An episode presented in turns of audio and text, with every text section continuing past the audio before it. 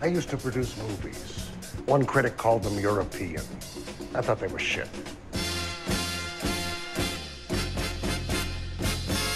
Bullshit! We do not make B pictures here at Capitol. So it's kind of a psychic political thriller comedy with a heart. but it doesn't make any sense. Okay? It's fucking stupid. Okay? There actually has to be something that happens that's actually funny. Now, what is the one thing, if you put it in a movie, it'll be successful? Tits. That is fun. I can take you through it, step by step, explaining why your story stinks. But I won't insult your intelligence. There Ain't no goddamn taste. Ain't no goddamn motion picture. Why are you still in character? I am a star. I'm a star, I'm a star, I'm a star. I really do keep waiting for something to grab you out of the darkness. Stop saying that. I don't like it. Makes me check over my shoulder. There are so many movies that this is the concept of. What, like someone on Zoom getting killed? Yeah, exactly. Yeah, I'd be very sad if that happened. I would come right there with one of my weapons and try to save you because I'm a hero. A samurai. That's so funny that you started saying that you were a samurai to someone else, not as a bit. Oh, it was as a bit. Don't Well, get me yeah. wrong. But but you know what I mean? Like without like the conscious thing of like I'm being Matt right now. oh, I know what I was doing. Yeah, I don't think you knew what you were doing. I think you're living in denial, which is more than just a river in Egypt. God damn it. I was trying to say Iraq and it came out Egypt. I'm just too good at geography. Let me just tell you about my day real quick. So last night, last night, I love that we're pretending like we didn't just have to restart because my Wi-Fi conked out. I'm just happy it wasn't mine this time. Yeah, it is a nice change of pace. It, it was Um, very confusing, honestly. Yeah, and that I am the one in the dark this time because Yeah. I, just, I I bought myself a cigar, and so I have to have it as soon as I possibly can. Obviously, You so I'm just sitting- want one cigar instead of 30 like I do? well, no, I bought three, but my cigars cost more than yours. They don't cost fifty cents and a song and like a series of scrawled hobo symbols about whether or not a dishonest man lives here. But it's not like the cigars I bought were really expensive. I bought like three and some lighter fluid, and all told it was like thirty bucks. But still, I feel like that's like a hundred cigars worth of money for you. Oh yeah, no, no, Yeah. yeah. yeah, including shipping and handling and taxes. The like twenty-five cigars I bought were like forty-two dollars. Yeah. So like, so anyway, because I have to have this cigar, which means we have to record outside, which there's no place quiet to record outside because I live next to a highway, and the only the only spot outdoors that the, my Wi-Fi reaches is right next to our air conditioning unit. yeah. So uh, we'll see how this turns out audio-wise on the other end. But anyway, like I said before, our listeners are pigs. I have opened Yeah. disdain for them. you're just talking about Aaron and Alex. Those are the two. Those are the Yeah. two. anyway, so last night I have not heard from Keegan in like a month and a half, you know. But last night, just out of the blue, he calls me. Was like, "Hey, it's my birthday tomorrow. Do you want to go shooting?" And of course, my answer is like, "Yes, I would love to go shoot guns with you, Keegan. I'm glad to know that you're alive. Let's go. Yeah. You know, maybe die doing a very stupid hobby. Yes. Um, yeah, that he should not participate in, but yes. probably neither of us. Like, we'll get to that. Like, they sh- it's just it's wild that you can just like go to a, go to a place, s- sign a release form, have no training whatsoever, and just be handed a firearm. It is insane. That you is should not be able to do that. It's honestly it's one of the things that like I forget about like you know like other countries I guess like forget that like we don't have healthcare. Like I just forget that that's just a thing about this country that is just like not universally true. Yeah, A lot of like the West, like you just can't go to a place and get a gun. no, I mean, like, it seems like you should at least have to pass like a driver's test for one. Yeah. Like, no, you literally just need to show up, and they'll be like, "Here's a gun." Yeah. Yeah. It's pretty cool. What's it called? Yeah, just real quick. Uh, yeah, Keegan also hit me up yesterday, and that was to tell me that his fiance is selling uh, fish tacos. Yes, that was the other part of the conversation. Was do you want to go shooting tomorrow? And also, it, despite the fact that it is thunderstorming, my fiance is out next to a pool selling fish tacos. Yes. So yes. go do Yeah. that if you're interested. But- Yes. Yeah. anyway, so I have like essentially no experience handling firearms. Like I was in I was briefly a Boy Scout and there was one time we went like target shooting in like the month that I was a Boy Scout, but they they like hand you an already loaded rifle and just are like point it only down range and then just, you know, go wild.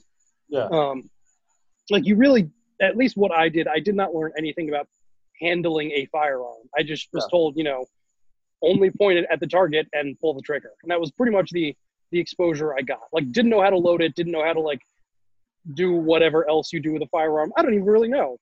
Yeah. Um and Yeah. then once when I was 7, like some redneck cousins of mine like literally just took us out in the backwoods and like handed me and my like literally 5-year-old brother a pair of handguns and like shoot at those Tide pods or Tide canisters. Like, yes, sir. Happy to oblige.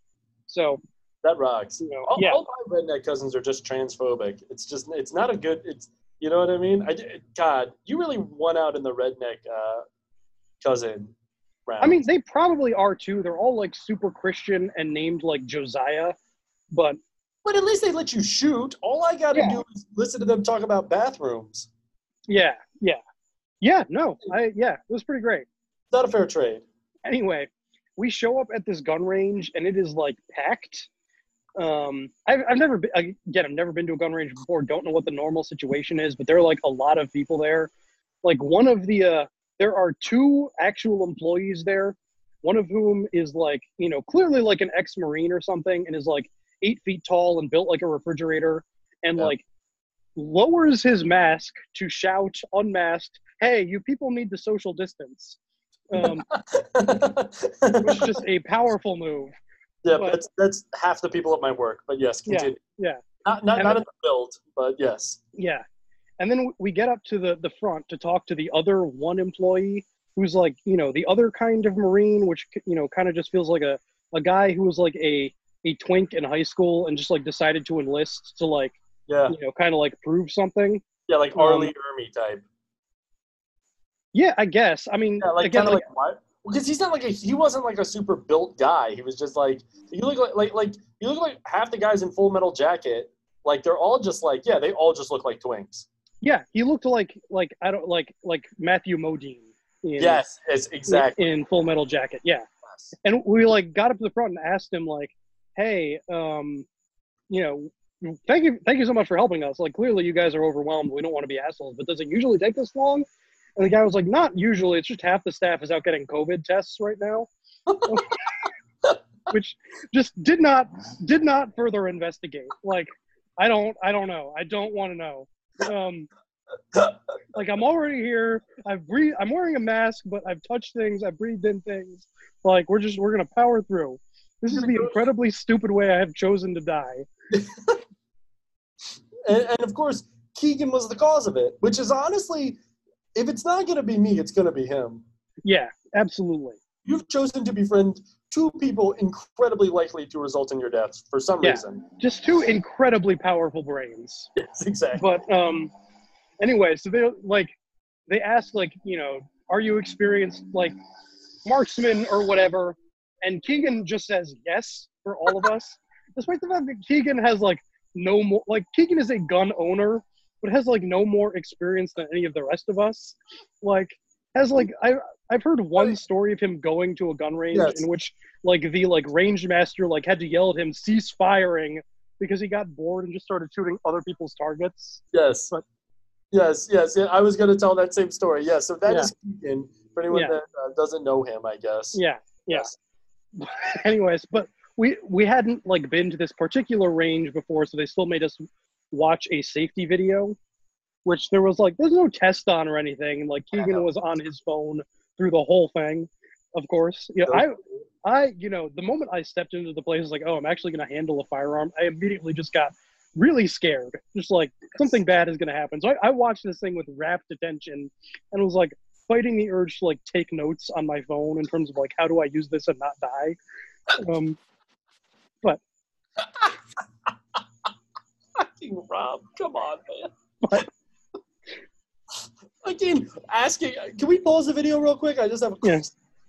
You sure you don't want to test us? Like, no, I couldn't have asked a question. There was no one to to ask a question of. They brought us to the back, put us in an office, hit play on a video, and left. Like, there was no proctor or anything. There was no one to answer questions.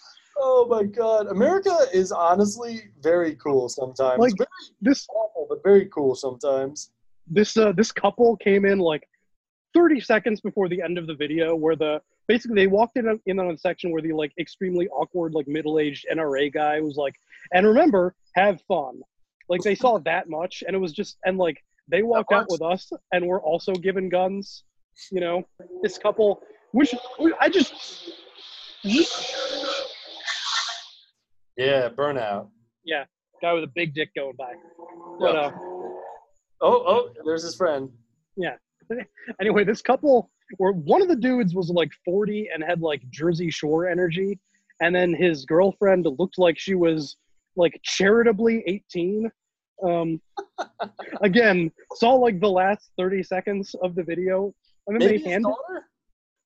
I I don't know. I did not get those vibes from them. Okay, They, okay. they they sat down for the last 30 seconds, walked out with us, and the like just like child of a of a woman was just handed a fucking M16. Um and there was a part of me like I was I was divided between I shouldn't be here, I'm gonna die, and I want to jump into the into the deep end. Please give me a squad automatic weapon. Like but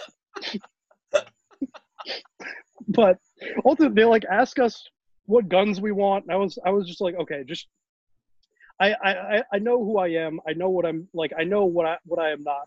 Please just give me like a, a 22 handgun. I want a purse gun. Yes. And they they literally they hand me what I swear to God was a Luger. Um, like I looked it up. Apparently, it was actually a Ruger. a but I- Ruger, yeah. But I feel like like I, again, I'm not a gun guy, but I feel like that was just Luger like putting on like a Groucho Marx disguise mustache after the war and being like, "No, we don't have anything to do with the Nazis. We're Ruger." Yeah, Not the Nazi guys. No, no, no. Totally different spelling. yeah. Then Yeah. Ash Ashley Keegan's fiance, who's the only one of us with any idea what she was doing. Like she's just like, "Okay, give me a 38." You know, I like 38s. I'm experienced. I know what I like. I like I like a I like a nice 38 revolver. Of course. Yeah. Least surprising part of this story is that someone in Ashley's family is just very comfortable with weaponry. That is yes. oh the- yeah, yeah, yeah. Yes. But then Keegan has to pick a larger model than his girlfriend or fiance. So he's like, give me a 45. So he gets handed a fucking Desert Eagle. and, and just like, so we, we get, we get, we get shown out to the range and like, I spend like five minutes just kind of like fidgeting with my, with again, my like Luger like just trying to figure out like how do I use this and not die. And like 10 seconds after I get out there, I just start hearing like boom, like somebody's shooting off a fucking artillery piece. it, is, it is Keegan firing this fucking like RPG of a Desert Eagle. And- Nope. Just, got boom, boom, just over and over. Like afterwards, I asked Keegan, like, why did why did you go for that? And he's like, oh, I thought I was getting, I thought I was getting a, a, a machine gun like that girl had. Like, isn't that what it's called, an AR forty five? anyway, but so I am like figuring out how to how to load a magazine and insert the magazine into the into the pistol and like initially like almost like I my hands were like trembling as I did this. I was so scared, like just that something terrible was gonna happen, and I like nearly nearly did immediately fuck it up really bad. Like I didn't realize like so What did you almost do? so when I hit when you hit the like the thing that like cocks it, like after you insert the magazine, like I didn't realize like I, I thought you had to like hit the like slide return button and then pull the slide out again. Like I didn't realize when you hit the slide Oh return, my it, god. it feeds a bullet in. So I my my first move was to load in two bullets into the chamber. and like fortunately like I was like I'm gonna double check what just happened there because that doesn't feel right. And then like immediately like almost had a heart attack being like oh my god oh my god there are two bullets in the chamber what do I do what do I do what do I do but like managed to sort it out without killing myself, and then like actually start using it. And let me tell you, I don't know how, but I am a fucking incredible shot. Yeah. Yeah, Yeah. I text I texted you my like uh, Yeah. a picture of my target. Yes.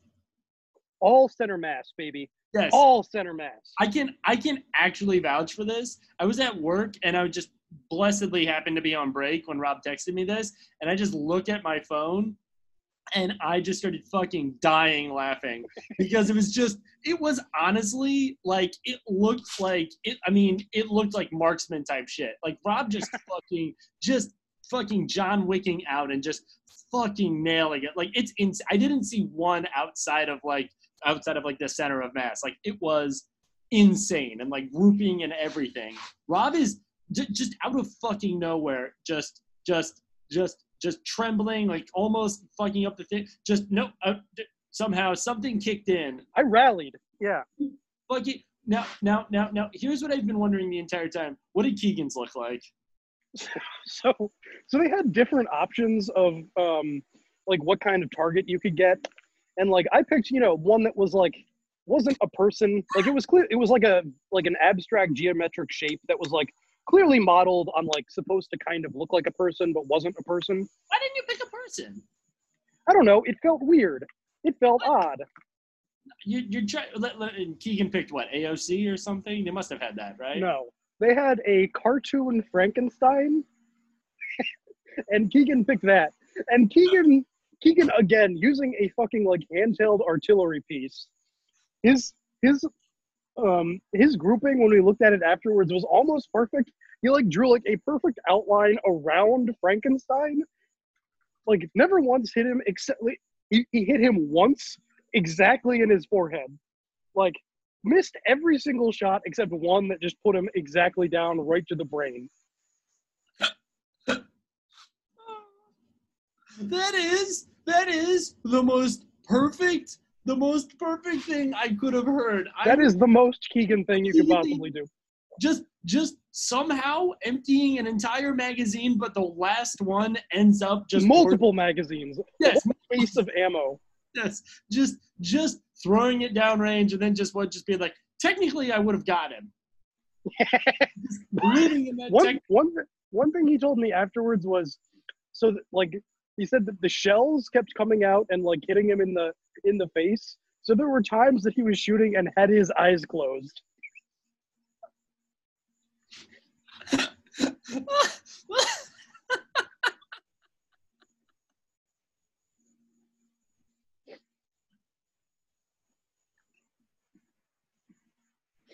just just the best. The most blessed of any of us. like, like, like, it's like he actually thought the Frankenstein was coming at him. Just- just- just- like, no, like, oh, I'm gonna pause real quick. Just,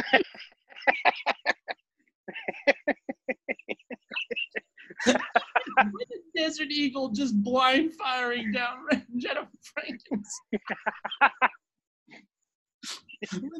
oh my god. so so at least the last two times we know of Keegan going to the range. The first time he's shooting other targets. Because he's bored he's he's just bored shooting other targets with a 12 gauge. With the 12 gauge that I at the time had he told Ashley about this yet? Because the background I of this think I think at that point he had. Like he initially bought a secret self-will gun that he did not disclose to the person he was living with. and then told us Yeah. and then told us and then we were like you need to tell her and then he was like wait i thought i told you guys already i thought we were cool and it's like bro and then and then the second time just eyes closed just shooting a fucking hand cannon at a cartoon character. Yeah, like I I used his the Desert Eagle for like one clip and just let me tell you, I mean that thing is like trying to like escape your hands. yeah It is Yeah. it is it's basically it's like it's trying to hold on to a grenade as it explodes. It is Yes. insane. yeah Like I couldn't hit Frankenstein with it either, yeah which is crazy because i despite believe being an expert marksman, apparently. which is which is honestly like completely fits within your canon is that like you are just like like, like like you are just out of no like like the fact that you like the fact that like I like feel safe with you with a gun, and then I was like, if I were with you with a gun and we were fighting some sort of horde or whatever, I don't know, let's say let's say Frankenstein's, I'm just gonna be like, Rob actually is going like we actually might be okay because I'm with Rob. Amazing, amazing. Well, I am shitting my pants because I should not be holding this much power. Just shitting your pants and just hitting just hitting every shot like Chris Kyle. You're just just like Chris Kyle begging the child to pick up the RPG, which is what I think he actually did. But what's it called? Yeah, Keegan. Keegan's so cool. What's also cool is that the uh, the Desert Eagle was a, I don't know if it was originally chambered, but it often is chambered in 50 cal, uh, which is insane. That I don't is know that I don't know that it was actually a Desert Eagle.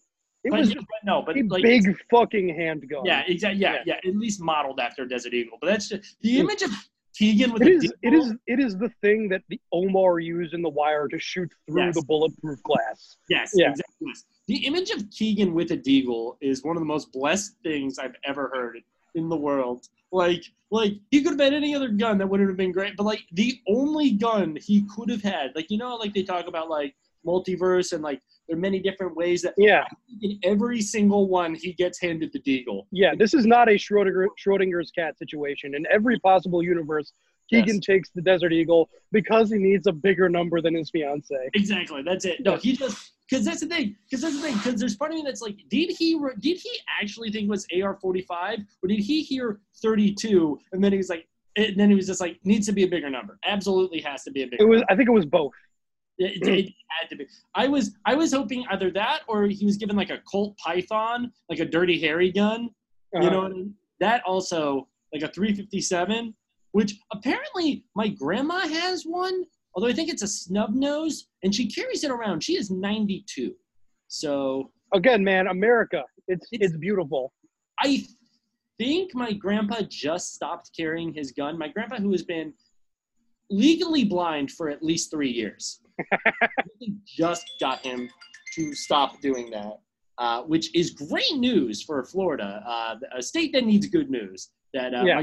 George is no longer carrying his fucking hand cannon. What's it called? It really is crazy that you can just like I like honestly like you go like Canada, you got to get like basically like your driver's license to have a gun. Right. That Almost- seems right. Yeah, it's almost like in like if you go to England, they have things about like knife control. Like that's a big deal. Hmm. Versus like here, you can almost just carry any knife. Yeah. Like I know there are laws, but like I've like it's only enforced if you get like arrested. Yeah. You know? Never heard of anyone getting like jammed up on having a knife. You know what I Well, mean? I mean, I think it's one of those things where like you and I aren't going to get jammed up. If you're black in New York Yes. City and you have like a like box cutter for your UPS job, you're getting like shot like by three different people. Yeah, absolutely. Yeah, no, immediate. Do you remember when the cops killed that UPS driver and then UPS apologized to the cops? Everyone just forgot that. Do you remember that? I do remember that now that you mention it. Yeah. Yeah. They just unloaded into this goddamn UPS truck that someone had stolen, and they're just like, "We got the bad guys." So you just just killed a young father. God, cops are so cool. I got pulled over today. Okay. okay. What happened? We gotta we gotta move on at some point. This has been Oh, our no, no, longest my intro tail. ever. oh, Basically, almost all of my taillights are out, apparently. and I couldn't find my registration. And so he gave me a warning on the registration, just a repair order. And part of me thinks that's because I was bigger than this cop, which I should not allowed to be bigger than cops. You have to be, like, I'm not a tall man. Yeah, I'm you're like, really short. I I'm- tower over you. so this is so upset. This is so unbelievably upsetting. You Hello and welcome to You're Gonna Hate It. Oh, God. My name is Rob. My name is uh, the Washington Robs. Uh, new name. Think about it.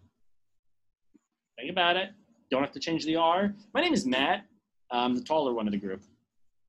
All right. So we are a film podcast. Every week, each of us assigns the other one a movie. There used to be a little bit more to it, and we're still sometimes doing it. But this week, instead of trying to piss each other off, we're we're doing a we're doing a again. We discussed this last week. We're doing a little fun inversion thing, where I'm I am assigning a fun movie and Matt is assigning a difficult one, which is sort of a the inversion of our usual format.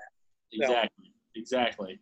Exactly. Yes. We are inverting it. I am flexing my uh, my knowledge of film, and let me tell you something.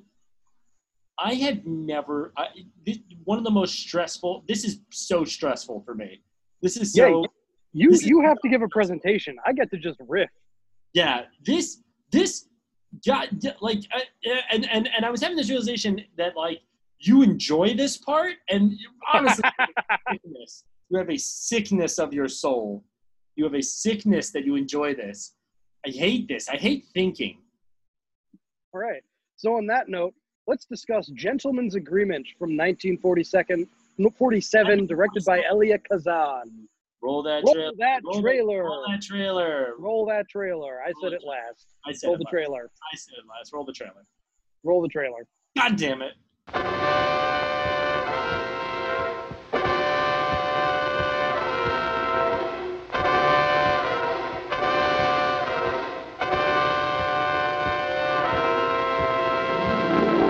When Laura Z. Hobson's great story, Gentleman's Agreement, first appeared serially in Cosmopolitan magazine, its 20 million readers were startled at its daring. As a book, Gentleman's Agreement still leads all bestseller lists month after month. No story of the last decade has hit the literary world with such terrific impact. The author has deftly treated a taboo topic to give it excitement, exhilaration, and entertainment. And now, as a motion picture, Gentleman's Agreement is accorded the highest honor a picture can be given. Here we see its producer, Darryl F. Zanuck, receiving the Academy Award for the Best Picture of the Year. To do the screenplay, Mr. Zanuck engaged Moss Hart, who wrote Lady in the Dark, The Man Who Came to Dinner, and other great stage hits. For director, he chose Elia Kazan, whose talents now win the Academy Award for the Best Direction of the Year. In selecting the cast, the roles were filled with unusual care. The part of Phil Green, the fighting author, was given to Gregory Peck. Well, face me now, Miss Wales. Come on, look at me. Same face, same eyes, same nose, same suit, same everything. Here, take my hand. Feel it. Same flesh as yours, isn't it? No different today than it was yesterday, Miss Wales.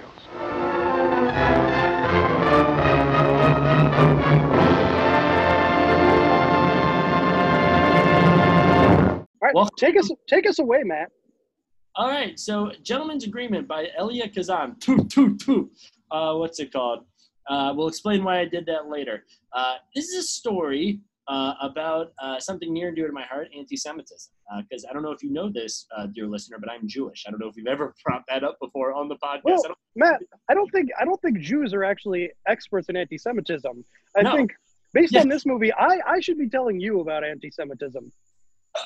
I so I watched this movie originally, I believe, for like an intro to Jewish civilization course, which was uh, something that me and my friend took in college. Uh, both of us were Jews, and and and my friend, it was my friend's idea, and he was like, "Bro, intro first off, intro class. Second off, Jewish civilization. We're both Jews. This will be fine." The hardest class I ever took. hardest class I ever took. First day, I'm sitting next to some woman fucking taking notes in Hebrew, and I just stare at my friend from across the room, and he's just mouthing, I'm so sorry. And I am mouthing, fuck you. Fuck you. Hardest class I ever took. Anyway, so Gentleman's Agreement, 1947. Uh, film directed by Elliot Kazan, toot, toot, toot, uh, starring Gregory Peck and I don't know some women I forget. Uh, what's it John called? Garfield, John Garfield. and Yeah, who cares? What's it called? I can't remember the woman's name. We're gonna come back to John Garfield though, because that's very interesting, actually. Uh, him, Yeah. real quick. Uh, just a quick digression on him, but that'll come later. So, I'm, plot- I'm excited to hear that. I don't actually know what you're going to say there. what's it called? Well, it, did- well, it basically ties into the movie. So the plot of this movie uh, revolves around uh, Gregory Peck. He is a widowed, uh, uh, um, uh, like journalist, like you know, like a writer. You know what I mean? Like someone that would have like a blue check on Twitter, basically, right? Yeah, he seems he seems like he's like a features writer. Yeah, he yeah, writes like yeah, long form that's what journalism. it's. Yeah. Yeah, yeah. He's not an opinion. He's like actually kind of a journalist. I'm like you know, like opinion writers who like. I mean, literally, you or I could do that. Like today, like we It's could just, just posting. Yeah. Yes, exactly. Yeah, it's just it's the same thing with like uh, like advice columns. Like t- like we could like, anyone can do it. No, who are any of these people? Who cares? I have- I me too. What's it called? No, no, I- every hold on. And there's every advice columnist seems like the last person in the world who should be giving advice. Yeah. yeah, Absolutely. Yeah. The only like good things gleaned out of that is just insofar as like having someone that truly does not care about the situation weigh in on the situation is sometimes like the right move. Like an Yeah. objective third party. That is it. You could literally you could literally ask me checking you out at the grocery store. What's it called? Uh, uh, I- I'm a cashier. Not I'm not ogling you. Although who knows? Maybe. Could be both. Could be both. Could be both. It's pretty boring.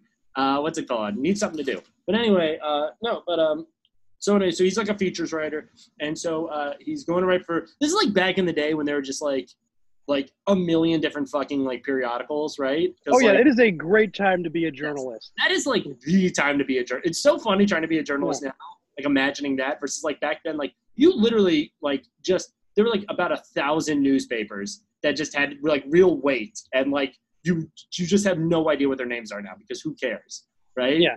They're, they're Like like, every like Baltimore probably had like multiple newspapers. yes, multiple newspapers, like different, like like like like union newspapers too, like like Uh-huh. like like a time when like like my union has a newspaper and like I've only read it because they sent me a copy because I was in it and like you know, like I don't know anyone that regularly reads it right but like at the time when like like your union your your your archdiocese your whatever the An hell. abundance of periodicals, weekly, so- monthly, quarterly. that like you would actually read that like you would act like like the random shit like the city of rockville sends us a newspaper right? And like back in the day like people would actually read that. Me now i throw it out immediately. I flip through Yeah, it and, like, and that's of my- most people do. all of my college friends are journalists. Like, know, Yeah. because the, because my friends were the people I worked on the paper with, and like, it's it's fucking tough. Like they are good writers, and like they are all like a bunch of them have been furloughed over all of this, and they're all like, yeah, we're making more on unemployment than we ever were at Yeah. the newspaper. Yeah. Yeah. working for like major publications. yes yes Yeah. exactly the few that still remain yeah Yeah. It's insane but um Yeah. yeah, no, no but anyway so so uh, he goes in and they're like and the, and the guy's like we're gonna write a story on anti-semitism we're gonna blow it wide open which is like like uh, like okay just, just for context this movie i guess takes place in 1947 Yeah. Well, I, I- have an interesting thing on that later but anyway right so he's just kind of like you know gregory peck's like what what are we gonna say other than it's bad like that's all we we do this every once in a while we just say it's bad don't do it and then everyone pats himself on the back and so And he's uh, they talk they kind of talk him into it. He's like, okay, I guess I'll give a bunch of facts and figures. And like, no, we don't want facts. We want like we want the power of your words. yeah yeah don't yeah just recite facts at us. Yeah, yeah. They give him the impossible task of changing something with journalism, which is Yeah. like been done five times. I'm gonna say, right? Yeah. And it took like, like, like we're talking like Pentagon Papers. Uh, we're talking like, you know what I mean, right? I don't Like, I don't know if the Pentagon Papers did much about the war. no, they did. No, I guess Watergate. Like that's one, and then what else? I don't know. Um, destroyed Tom Green's career. Oh yeah, well, fuck that. Those nasty critics. Yeah. you might hate journalists, but uh, except for the ones that listen to this, maybe you're on thin ice though. Uh, what's it called? Sorry about the status of your industry. I truly am. Uh, what's it called? But anyway, no. Um, but uh, but but no. But basically, they're they're basically saying to him, no, you're not going to just do facts and figures. You're going to do Watergate to anti-Semitism, basically. And so he's like, okay, fine.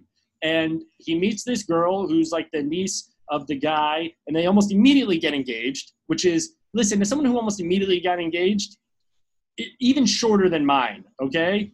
Okay, the, th- the thing that you have to, to realize is they, they have like a you know a brief courtship, and they make out, and in a in like a a, a Hays Code era Hollywood picture, making out is code for fucking. Like- Making out is code for fucking, and that means that they have to be married. Yeah, exactly. Yeah, Yeah, to justify how much they're making out. Yeah. Yeah. yeah, exactly. honestly amazing. It's very funny how they had to code this shit back in the day, especially Yeah. because me, the literalist, I just see all of this as just like making out. Like I don't take any Right. coded. I'm just like, damn, they're just making out a lot. Weird. Being weird about it too. You know what I mean? Fucking high schoolers. Yeah, exactly. Yeah, and I'm like, these people are 30? I don't know. I don't know how old anyone is in this time. Everyone looks about like 35, and then you find out they're 23. Anyway, moving on. so, what's it called?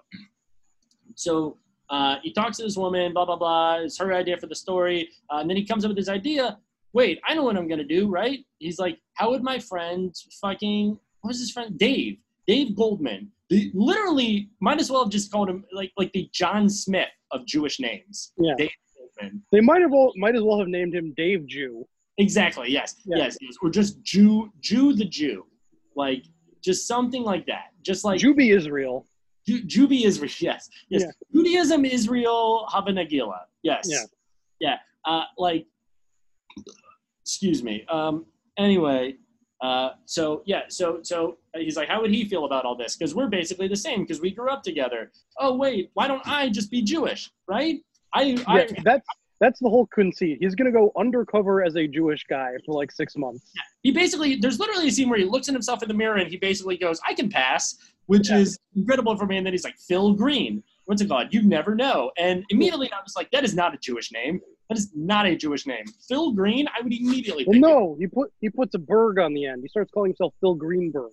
Every once in a while, yes. Which which honestly actually made me remember something that I was told as a child about how our family did not change our name. And I always took that to mean that like at our point of entry, like when we came in at Boston, like or or Baltimore, wherever we got off, or we got we went to Bal- uh, Boston, then down to Baltimore. Like we were just emphatic that that was our last name and that you're not. We're like- not. No. Yeah, Oh, exactly. I gotta. Well, I gotta change that now. That's Well. Well, you didn't say the whole thing. Who cares? Yeah. What's it called? It could be anything. But anyway, but Yeah. no. But so, but no. What I it made me realize. Oh wait, no. they're talking about how like we refuse to change our name uh, to w- when I have a very like you look at it and you're like that's a Jewish name. What's Yeah. it called? Like like yeah like like like that is not a name that passes. That is a name that is wearing a yarmulke. that is a, that is a name that is not getting into the country club. I'll tell you that right Yeah. now. But, Yeah. uh, which, which apropos to this movie. But yeah, Yeah. no, but yeah, so so it's just like yeah, like, and they even have a scene where where uh, he finds out his secretary is Jewish, uh, Miss Wales, and and immediately starts to tell her about how she's anti-Semitic. Like he's been pretending to be Jewish for like 12 hours and is immediately just like I can I can start goy splaining to this like Exactly. person who's lived with Judaism their whole life about how they're being how they're being a bad Jewish person. exactly, yes, literally Not doing not enough for the cause. Yeah, literally, not only how they're being a bad Jewish person, how they have like basically internalized anti-Semitism because she says, and I'm gonna say it, and I fucking can. Right, sometimes I act a little kikey, is what she says. Right. And he goes, I don't like that, and like I have experience of that because I tried to reclaim kike and make it like our N word. Basically, I mean, it is our N word, I guess, but like I tried to make it as like I would say to my other Jewish friends, "What's up, my kike?" and they did not like it. So I Yeah. guess that kind of makes sense. I guess some Jews don't like it, but whatever, I don't care what's it called? I'm bringing it back. I But can't. it's it's like the white guys who get really mad about N words in rap songs. yes, Like exactly. you're you're yeah. representing your people poorly. Like Yes, you exactly. to decide that, bitch. Yes, exactly. Yeah, yeah. No, and and and and that's the thing. He starts, and this woman is literally talking about how like I couldn't get a job until I changed my name. Yeah. Right. And like she's She's been through some shit. Yes, exactly. And she's literally talking about an actual concept in like Jewish culture, which is a shanda for the goyim, which literally translates to like a basically like a sh- like a, like an embarrassment in front of the goyim and in front of the Gentiles, which is like an actual thing where we will be like, oh, that person's such a shanda. Like that is like a thing we will say, like basically saying like you are embarrassing us in front of the Gentiles. Stop doing Right. it. because historically we gotta not we gotta watch how we fucking act. You know Right. what I mean? At least at this point. Now who gives a shit, right? But like Right. at this point, this was a really real thing, and he's just like, "Wow." And it's it's unfair that that ex- expectation exists. Like Yes. you don't want it to be that way. But also, Gregory Peck, shut the fuck up. Your name is Gregory Peck. literally at any point he could just go, "I'm actually not Jewish," and then yes, everything returns to normal. You know what I mean? And like, what's it called? And like, and like, and like, that is just how this is. But like, no, but so um, he fucking what's it called? So he uh, so so so after yelling at this actually Jewish woman about how she has internalized anti-Semitism, which is incredible. I was just thinking how Yeah. fucking canceled he would be nowadays, which was fun for me, right? He then like goes off and has all these like Jewish experiences where he basically figures out that like, oh yeah, like you know, like my fiance is like is like low key anti-Semitic, right? Like not Yeah, like basically, this is this is the whole. Yeah, this is the whole movie where the the main character's whole deal is just everywhere he goes, just saying, "And I'm Jewish, by the way." yeah, and Like- then people actually having reactions to it. Yeah, which which apparently because I, I, I, I, so I did some research for this. I, I talked to my grandfather about this movie um, because my grandfather has seen this movie. My grandfather was 10 years old when this movie came out, Uh-huh. right? And like, like in like, and that's the thing. Like, so like a lot of this movie basically revolves around like, yeah, like you know, every once in a while you get like an outright anti-Semite who will say something like "fuck you, kike" or something like Yeah. that. But like, you know, right? And you know, and kids doing, you know, like like like uh, Gregory Peck's kid gets beat up at one point because you know because they're like they call him like a dirty kike. They He love ins- kike in this movie, by the way. Yeah, and he, he insists that his kid goes along with the whole thing and like tell everyone he's Jewish, which Yeah. I, don't- I don't know. I'm gonna say is an iffy call. Yeah. Like, it's it's like how did you think this like why didn't you ask your friend your actually jewish friend how is this going to happen because why don't why don't you have a Jewish person write this article? That's what i kept thinking over and over again. Like i was like is there like a different like you know what i mean? Matt, Matt, it's New York. Where are they gonna find a Jewish writer? you, like bro honestly the entire time i was just like there you must have jews on staff.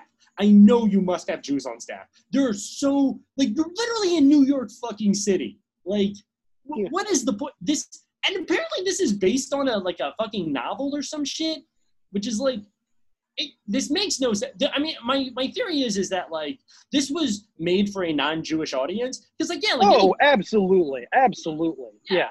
yeah, yeah, and and it shows because the director himself, like, how many Jews were actually like? There are a few Jewish actors in this, like John Garfield, which is what I wanted to talk about. So, so John Garfield, not his real name. What's it called? Garfield, not his real name. I forget what his actual last name was, but he actually changed his name to Right. John Garfield so that I guess so he could get work. You know yeah, what I yeah, yeah. I mean, that was a real thing in Hollywood. Like, Yeah. despite like, you know, Hollywood, like, I, I, as we talked about last week, like having like major Jewish players all over the industry at this time, like behind the camera, in terms of like production and executives and directors, like a lot of you know a lot of Jewish people in the industry all over the place, but not in front of the camera because they're making you know movies for a primarily Gentile audience. Yes, exactly, exactly. Yeah, and none of these people. I mean, like fucking like none of these people. Uh, and and and that's the thing is that like so often, even when you have Jews in, they're almost never playing Jews. You know what I mean, Yeah. right? You know, right? I mean, not only do they adopt non-Jewish names, they almost never play Jews. You know what I mean? Yeah. I mean, fucking what's his name? The guy that just died, the like hundred year old. What's his name? Fucking um, Spartacus. Oh, Kirk Douglas. Yeah, Kirk Douglas. Yeah, fucking Jewish as shit, and goes around Kirk Douglas and just yeah, like, did he ever? I don't think he ever. Did he ever play a Jew? Like, no, like, yeah, I don't know. yeah, I don't know either. But but, but anyway, so point of this movie is basically the whole conceit revolves around. Yes, there's real anti-Semitism, but most of the anti-Semites, they're not going to actually say anything, and they're never going to say it to your face, which actually is true. I have learned, Yeah. like, I mean, I there. It's this isn't a movie that's talking about like Klansmen. It is about like white liberal, like liberal anti-Semitism. Yes. Like people who would like talk a good game, but also like you know, kind of you know, they're fine with belonging to an all Gentile country club, and they you know they don't really want to say anything about it because they don't want to rock the boat. It would only cause trouble. exactly. Like I think like it is in a lot of ways an insightful movie yes. like it it it does get at something real about like you know the problem not really being like people who run around saying the k word because you know there are only so many of those. Like the problem is the people who don't do anything about the people who do that who are you know who are fine with like belonging to these and who like you know would say all the right things and are happy to have jewish friends and you know belong to the right you know political parties and organizations and hold the right opinions but don't actually take any action. You know if someone tells an anti-semitic joke just kind of you know keep their mouth shut you know Exactly. Yeah. Which is more widely applicable to even our present day about like yeah about like any any outside group, any non-Christian white male group. Like you know what Yeah. I mean? It is just completely. That's the thing is that like this. I mean, like in talking to my grandfather, like all of this shit actually happened. Like like, and it's insane watching it from a perspective of like. And one of the things that my, a theory I have about this movie and why, because Gregory Peck is like completely just through and through not anti-Semitic. You know what I mean? I mean, except for the fact Right, that no he's in like full like atticus finch mode like absolute moral paragon Yes, exactly. just the most moral ethical man in the world Yeah, exactly. And part of my theory behind that is that, like, basically the conceit of this movie is that, like, he grew up with two parents who were like devout non-anti-Semites, right? Right. Like, like like taught him from a young age like Jews are just like anyone else. We're all which is Right. funny, 'cause the way that they tell him like that they're just like we're all just Americans. You know what I mean, Yeah, right? yeah. But then they do also kind of go like you know just like a Russian or a French or anything, right? It's just different. Yeah. Right? Like Yeah. that's the difference is national, not internal, and it really goes behind this whole thing of like Judaism. Like, like Judaism is the religion, but like Jews are just people with a different religion, which like in a way is true, but also it, it was also there. There was some my theory behind why why you could why I could kind of buy his moral paragonness is the fact that like from all looks of it, he clearly didn't grow up in like a restricted neighborhood and like had Jewish. Like his best friend from growing up is a Jewish kid, and like Yeah. they must have played together and hung out at each other's houses. Yeah. Which, and was encouraged to do so by his parents. exactly. And also, he's just he's played by Gregory Peck, Gregory Peck, who is so really good at doing this. Like, there's a reason that the Atticus film Finch. version of Atticus Finch is such a memorable character. Exactly. Gregory Peck can sell this shit. Like, watching this movie that is like thoroughly ill considered in so many ways, I was still kind of like, yeah, Gregory Peck gets it. Yes, exactly. Yeah, Yeah. no, and so was I because his whole Yeah. conceit is just like they're just fucking people. Because I kept yelling that at the screen because I and this movie this is the second time I've seen it, and both times I got emotional watching it because like Yeah. I'm thinking about like my fucking grandfather and my great grandfather going through this shit. Like one of my great grandfather's first memories of America was him and his father walking home from synagogue, and a car sped by and called them yids. Like you know Right. what I mean? And my great grandfather Isaac right, who fucking lost his wife three days after coming to America and had fucking 12 children. You know what I mean? Like this poor fuck, he fucking chased the car. Like, you know what I mean? My father um, grew up in like in a neighborhood initially, at least before they moved, but initially where he was the Jew in the neighborhood, right? Right. They lived right across from a Catholic school, and fucking every day these goddamn kids would come down and call him a Christ killer. Like every single, and he would get into fights with them. He didn't back down from that shit. He fucking fought them. And that's the thing. Like it's it's this thing, because it was like every day, every day, just wanting to just be a fucking little kid. Like we're talking eight, nine years old. My grandfather is out there having to fight Catholic kids, having to, having to fight your grandfather. Uh, no, no, I'm Honestly, probably. I mean, you might not be wrong. He didn't grow up in the same area, but yeah, yeah, yeah, yeah, yeah. But but you know what I mean though, like, and like, and and and but but and that's the thing. I think this movie is very powerful for that reason. But then hold on, this is something because okay, okay, we'll just finish real quick. Uh, plot revolves. It comes out. It's a big hit. Uh, he makes up with his anti-Semitic girlfriend because uh, she realizes that she actually is anti-Semitic. She lets the Jewish guy live in his house in this in this neighborhood where again he is just going to be hate crimes continuously. I, I think it's it's worth just actually explaining that for a second. So the main spine of the movie like becomes like through him writing this story, he's engaged to this woman who is, you know, one of these like liberals. Yeah. is- you know, she again, she isn't like personally anti-Semitic. She just doesn't want to rock the boat. Like she comes from this like very like, you know, well-to-do patrician like New England family from Connecticut. Where you know they like belong to like all Gentile country clubs and come from an all Gentile like Tony neighborhood like and she's just kind of okay with that. She doesn't want to make trouble. Like she doesn't believe in anti-Semitism herself, Yeah. but Yeah. but like doesn't want to like make a deal out of it. She doesn't want to have trouble. She Yeah. wants to just go around, go along with this gentleman's agreement, which is where the title comes from. That we're no matter wh- whatever we disagree on among the like upper class patrician shit set, we're just gonna like even if we disagree, we're just gonna stay quiet about it. We're just gonna Yeah. not rock the boat. Yeah, and the sort of the spine of it is her like eventually coming to terms with the fact that like yeah, that's actually not acceptable. Like I, I need to say shit. Like yeah exactly yeah yeah yeah exactly yeah i mean like my my family like when they wanted to go to the beach like at this time they went to atlantic city and i always wondered why atlantic city right because even from baltimore like there are beaches way closer you know there's Right. There's but and and i talked to my grandfather today and he was like ocean city was restricted and so was rehoboth. It was restricted. Right? We couldn't fucking go there right, Right. there were some right you know maybe there were some places in anne arundel county where you know they didn't want us there but they wouldn't kick us out. And that was where we could go but atlantic city was the most accepting right? And so that's part of the reason that and because my family loves horse tracks uh historically. They love, they Yeah. love gambling. Uh they really do. But, Yeah. but So real quick, you you you didn't ask me my opinion on this movie, but I'm going to give it to you. So, Yeah. I would say that this is, you know, a, a well acted, well put together, like. I, I put a pin in well put together. So I, I have some thoughts on that, but it, it is at least a well acted and well written, like seriously minded like fairly nuanced, but like completely wrong-headed. Like I, I know that you couldn't like it would be hard hard it would be hard in the the the studio system of this era to like get away with a a movie that like totally focused on a a Jewish character. Like that would be hard to do. Yeah, are you But this me? this compromise, like I it looking back, it doesn't hold up well. Like it just this should be a movie about a Jewish person. Like it should be a Jewish story. The Yeah. story of anti-Semitism should be centered around a Jewish man, and this this really feels like I mean it feels like a driving Miss Daisy type thing. Like this feels like Oscar bait. Like you know like where the it's it's a movie about racism, but is entirely about the white person's journey. Yeah, it's, know? it's like if Yeah. driving Miss Daisy. If uh, instead of um, oh my God, uh, who is it in If that? if Daisy wore blackface. No, uh, well, I was gonna say if uh, uh, uh, um, who's the black guy in it? What's who is it? Uh, I have never seen it. Um, I, I'm not entirely sure. it's God. What's his name? Danny Glover? No, not Danny. Danny Glover isn't God. No, the guy Morgan Freeman. It's Oh, is it? Freeman, I think. Yeah, I'm pretty sure. Yeah, yeah. But it says if Morgan Freeman's character in Driving Miss Daisy was played by uh, Robert Downey Jr. from Tropic Thunder.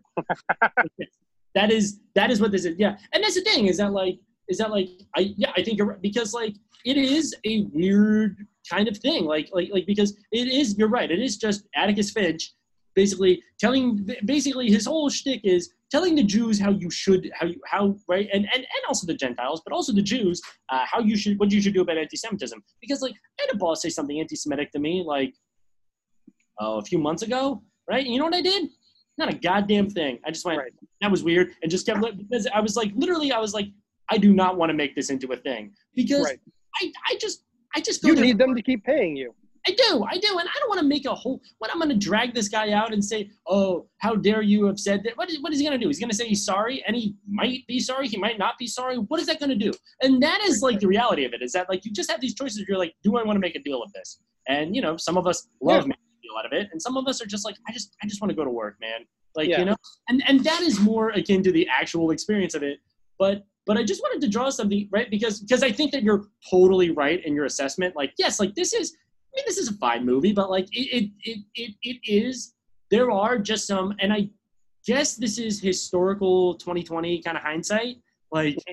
there's just some glaring fucking things. Like, yeah, like what? Why isn't it just a Jewish guy? Like, that's such a like you literally said it in New York City. Like, I could understand if you said it in Omaha, Nebraska, even though Omaha has a weirdly does actually have a Jewish community, but not the point. Like, like Yeah.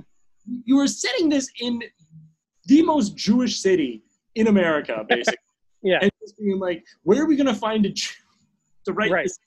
Where, where are we gonna find for a for a for a for a petty bourgeois job? Where are we gonna find a Jew to do that? You know what I mean? I mean, incredible. But there are two things here that I noticed, and I don't know why I didn't notice it the first time, but I noticed it this time because they were like fucking screaming at me. First off, this movie, this is a movie set in 1947 about anti-Semitism, and does not once, does not once mention the Holocaust. The thing that literally just happened. Yeah. I mean, I, I feel like that might be the kind of thing where it's just, it's so obvious you almost don't need to mention it just because, Right. like, it's just, it's so recent. It's so huge. Like, it's just, it, it just, I mean, yeah, duh. Like, Yeah. but I also, I, I don't know. I don't know, like it's I don't know enough about the history of the coverage of the Holocaust to know exactly like I don't know if Gentiles were hearing about that or think like I know that they knew that it was a fact, but I don't know like it just like I because you know like during the war like people knew there were you know they they knew more or less like it was it was available information that something like the Holocaust was happening like you know in to be or not to be they're talking about concentration camps Yeah. but like at the same time it received weirdly little coverage like people like Yeah. Like you know i remember reading some article about like the new york times coverage of the holocaust and like there were items about it during the war they were just always kind of buried in like the you know like page 20 Yeah. you know just it wasn't what people are focused on the war was the thing you know how our boys were doing Yeah. and i don't know i don't know how quickly that changed after the war so like i Yeah. I think it was. it, mi- it might be that was that it was so obvious it didn't need mentioning or it might be that it just wasn't what quite what people were thinking about Well, what really brought it into the public mind was like, first off, like it was incredibly well documented. Uh, you know, Eisenhower famously was like, take pictures of all this shit. Like, Yeah. you know what I mean, right? Like, like, like we got to get this Gotta, and then also just a bunch of GIs, like non-Jews, like returning from the war, just being Yeah. like, "Bro, they were. You don't want to even. You won't even believe what they were doing." Yeah. Like, like that was the thing. Like, it was just like so many people just saw it, and then also you had a bunch of Jews who had survived the Holocaust now in America, right? And also, my second point in Israel, which is only brought up once in the context of this, and in the context of this in 1947, if you're unaware, um, this is like a year before Israel declares its independence and the 48 war, the 48 Arab-Israeli war kicks off, right? But this is in a huge buildup where like almost half of the world's Jewry, right, the, the, the little that still remained, were in this one place gearing up to fight a war and had multiple militias within that place. I think this is, I don't know if this came out pre or post King David bombing, but yeah, I'm gonna say I'm not sure, but like this is a thing. It was a big Yes. thing that was happening. Yes, yes, this is a big thing that's happening in the Jewish community. It was controversial within the Jewish community, even of itself. Uh, Right. You have, a- you have a you have a huge left wing element in the Jewish community that you know. I mean, you don't have the Red Scare yet, right? You have the kind of the Right. Beginning of it of the second Red Scare, but you still have like a ton of Jews involved in like leftist politics, right? Who are kind of you know, right? I mean, like that's the thing. Like Zionism in and of itself was an incredibly controversial thing. Uh, unfortunately, a lot of the anti-Zionists, uh, a lot of that anti-Zionist um, uh, energy and the Bundists and everything uh, were in uh, Eastern Europe, and a ton of them just got gassed and killed by the Nazis. So that kind of, in one fell swoop, uh, puts a huge blow into Jewish anti-Zionism. But that was like an actual current that actually existed. And it was not such an open and shut case as it seems today, where it seems like, oh, you're Jewish. You're, like people assume I'm a fucking Zionist all the time. And I was, like, up until relatively recently, because it is the party line. And at the time, I would, what's it called? Yeah, I, go would- ahead. I would just to to try and defend the film a little bit, I guess. Like I, I, I think that it is so focused on like American anti-Semitism Yeah. specifically. Like it, it's it, it, it, it almost feels a little irrelevant to what Yeah. because like though even the way that they do talk about it, it feels a little shoehorned in. They're like Oh. they're talking to this, they're talking to this like guy who's clearly an Albert Einstein standing in a party, and they're literally just like, "Hey, while we're on the subject of anti-Semitism, what do you think about Israel?" And he kind of gives he gives he doesn't even really give an answer. No, he doesn't. Yeah, just because it, it's so like outside of what the film is thinking about. Yeah. Yeah, Like, no. this isn't supposed to be. I don't think supposed to be about uh like the international Jewish experience. It's really focused specifically on America. specifically on uh, on American Jewish experience of Jews existing in a pluralistic society in which they are Right. like not exactly not not not not not, not white yet, honestly. And that's Right. and, and that's the thing that I think is the is to me in retrospect, and of course I have my sympathies uh, you know, on the left, so I have a feeling about this, but that like the way that this really ended, um, that that that that now we have the situation where like yeah, like where my grandfather currently lives was a restricted neighborhood. Uh, Where my parents currently live uh, was a restricted neighborhood. Uh, I don't know if where I live or not was a restricted neighborhood, but I wouldn't be surprised. You know what I mean? Like, you know, I mean, right. I mean, like you were saying, like it. Jewish people at this point were not coded as white. Like if you accept ra- race as a social construct, which it is, yes, like Jewish people were excluded from whiteness, and they aren't anymore. Yes, exactly. Yes, Yeah. and that was that was what changed this. It wasn't like like like like the whole shtick of the thing is like, wouldn't it be great if we all just like basically like, why can't we all just get along? And that yeah, that's great. And like what literally happened was instead they're just like, okay, no, okay, so we're not all gonna get along, but Jews get to be white now. And then But I don't think I, I genuinely don't think that's what that move this movie was like advocating for because because it mentions like anti-Semitism in the context of like wider American racism. yeah, exactly.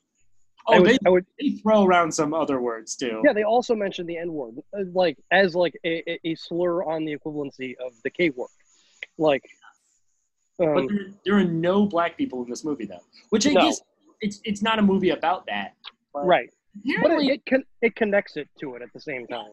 Yeah, it does. And interestingly, the thing that this was originally based off of, I had read somewhere, was actually supposed to be homosexuality. Um, which, I mean, that would never have gotten made in 1947. But it's also. See, I, I, I actually, I wasn't. I, I could be wrong about this, but there was a, another movie that came out also in 1947 uh, about anti-Semitism called Yeah. Crossfire, and I, I That's it. That Crossfire. That's what I'm thinking of. so I, I actually I, I guess I'm doing our early or our later segment early, but I, I also watched Crossfire this week just to sort of like a compare and contrast. And I believe Crossfire so I, I believe that Crossfire was initially supposed to be about homosexuality, but then they decided that was a little too spicy Yeah. and so went for anti anti Semitism instead. Yeah. Um, but it's worth mentioning Crossfire for two reasons, and we'll, I'll start with the first and then build into the second. But Crossfire feels more like a real movie Yeah. than this one because this this really feels like a message movie, and Yeah. like the me- the message is the important thing, and there it's all sort of built around giving Gregory Peck these opportunities to like lecture people. Yes. And I mean, it's it's good at that, but this it really feels like this is a movie where some like some people sort of sat you down to like give you a stern talking to about anti-Semitism, Yeah. and like building like characters and plot and all that was kind of secondary. Yes. And Yes. Cro- Crossfire really feels like more of a movie, just in that it like you know it's it's a noir. It's like a detective movie about a murder, and the murder ends up being motivated by anti-Semitism, but like it's it's more woven into the plot. Like Yeah. it it is a movie that is like is is you know the action is propelled by characters. You know, there's a real plot to it, and anti-Semitism is just the, the you know the thematic thread holding all that together. Yeah. Like it feels like a movie first with this message that is, you know, again, just woven into it. Which Um, I think is more effective, honestly, than like Yeah.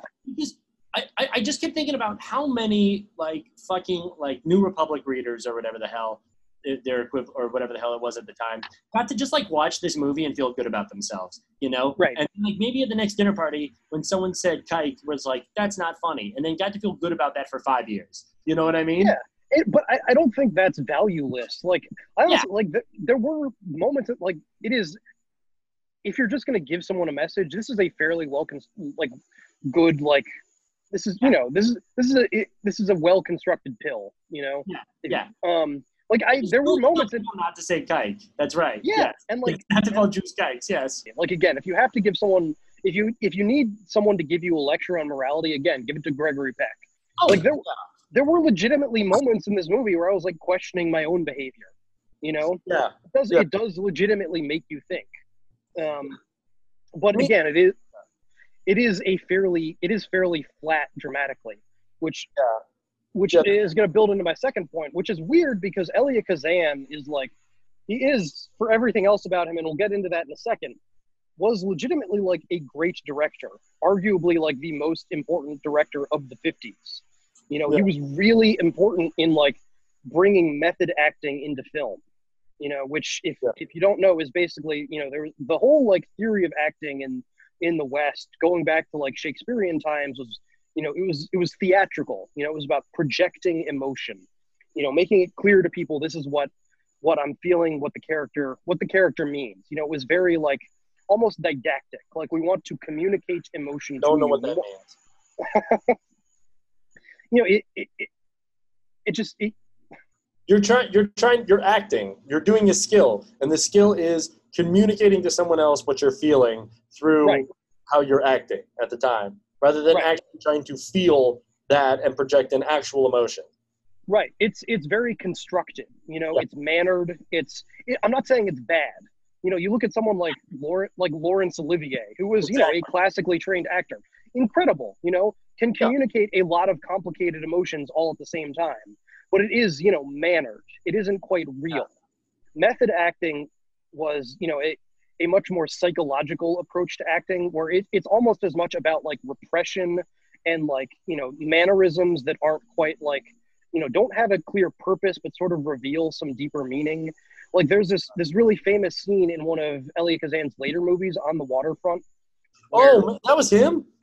yes and we'll get, we'll get to that in a second because there's a lot we need to talk about with Kazan but Yeah. there's this this famous scene with Marlon Brando who you know was a really important actor in terms of bringing method acting to the screen where he's talking to Eva Marie Saint who plays the love interest and she's got this little glove you know that she's wearing and she sort of takes it off and sets it to the side and Marlon Brando just kind of picks up this dainty little white lady's glove and just sort of plays with it and looks at it instead of looking at her and it's just like this is like very real moment where this guy who's like, you know, he's this tough longshoreman, but but and like you know a very like a man's man, but like is kind of scared to talk to a girl, like Yeah. doesn't know how to communicate his emotions. Yeah. And so like rather, you know, so the way he communicates that is by doing this like you know, he he doesn't project that. He does this thing where he deflects it.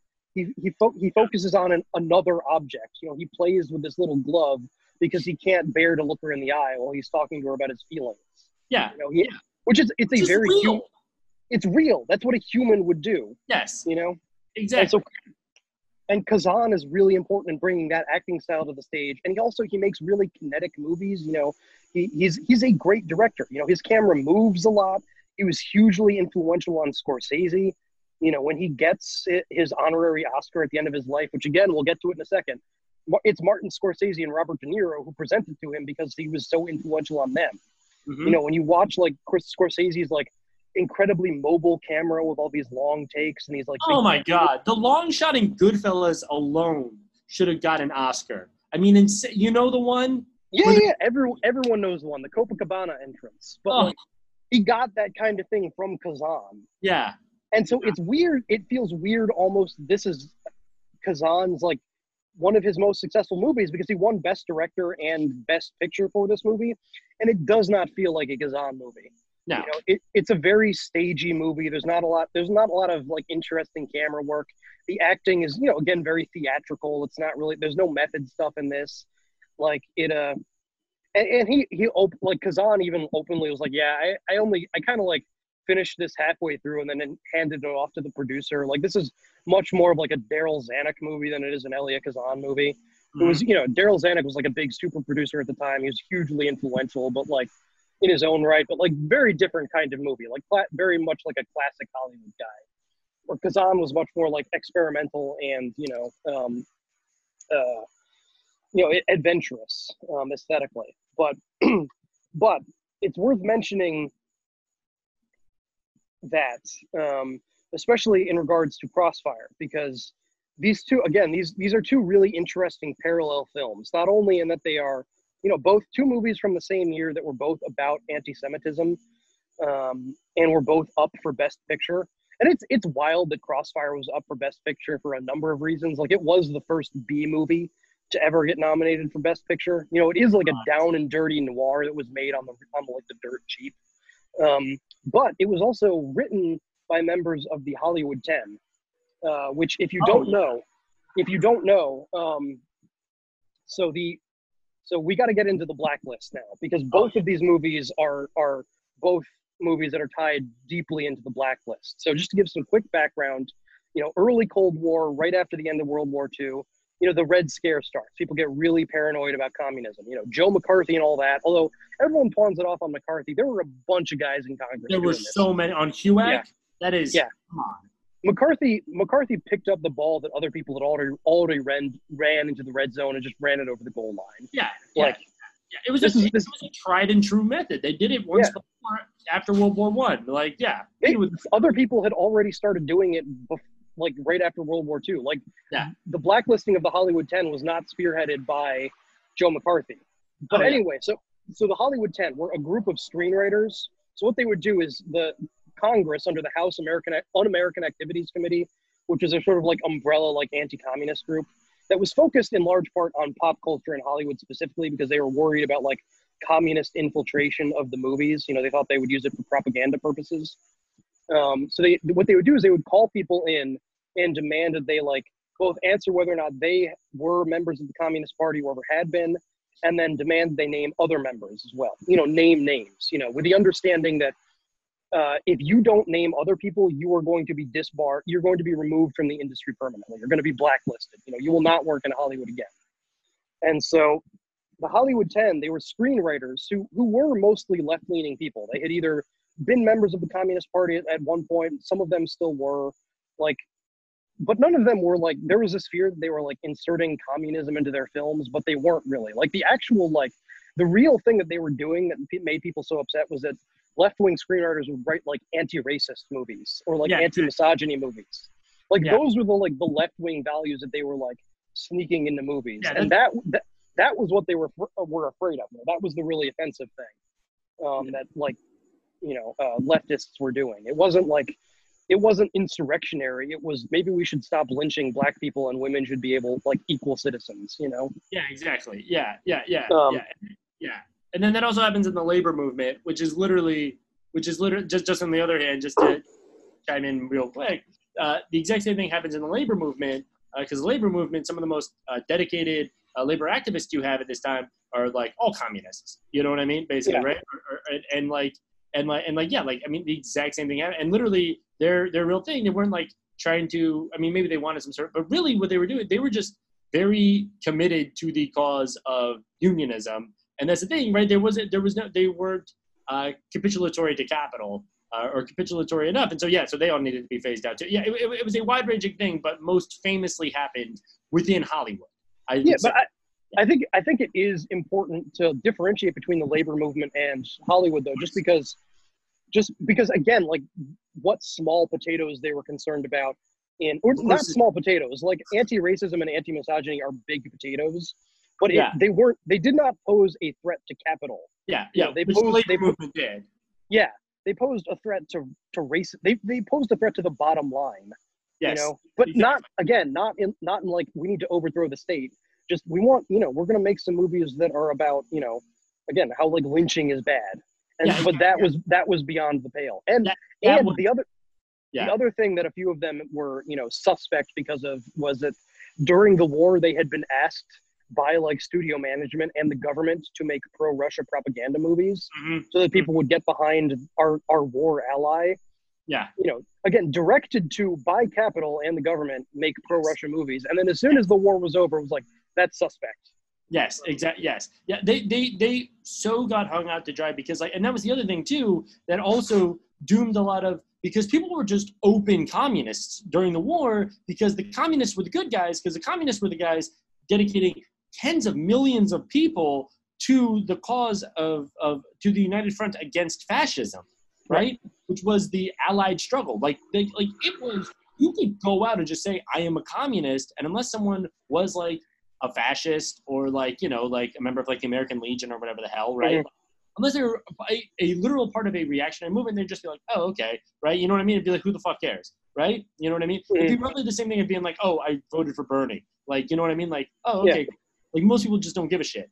And, But yeah, and I, I want to make clear that's that's not what all of the people who were blacklisted were doing. oh no, oh no, like no, they, no. they weren't all communists, they weren't all open communists, and they weren't all like again, none of them were insurrectionary. Yeah. Yeah, yeah, exactly. Yeah, yeah, yeah. I'm not saying that. They, yeah, yeah. No, that's very important to point out. Is that yes, they're, they, they were not like insurrectionaries at all. I was just saying. I, I think it's also worth mentioning that a lot of the people who were blacklisted weren't even particularly left wing. You know, maybe had been at one point, but like had given it up, or weren't, or even weren't at all. Were that just un,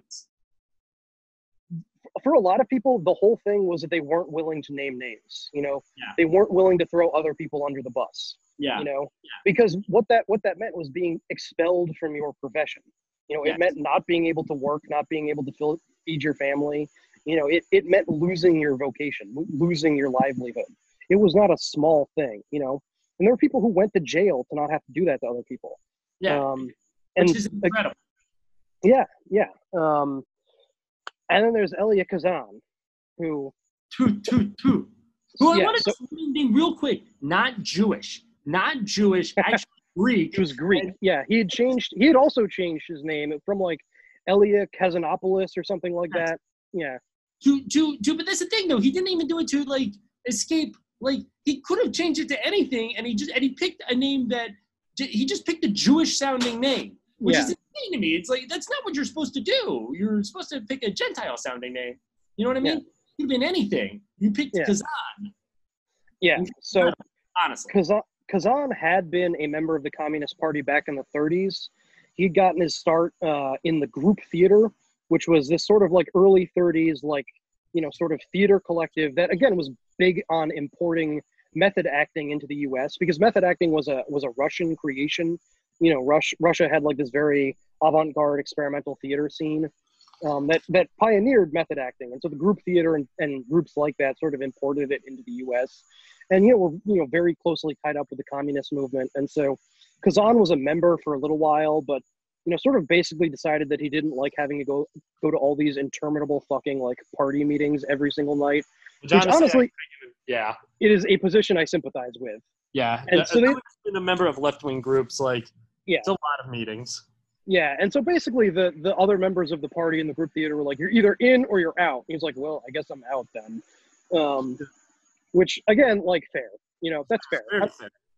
everything up like everything up until the moment he names names, I'm fine with Elia Kazan's Yeah, career. You know, you don't you don't want to be a member of the group theater, go with God, man. You don't be a member of the party, fine. I don't want to go to meetings either. Fuck it, they suck.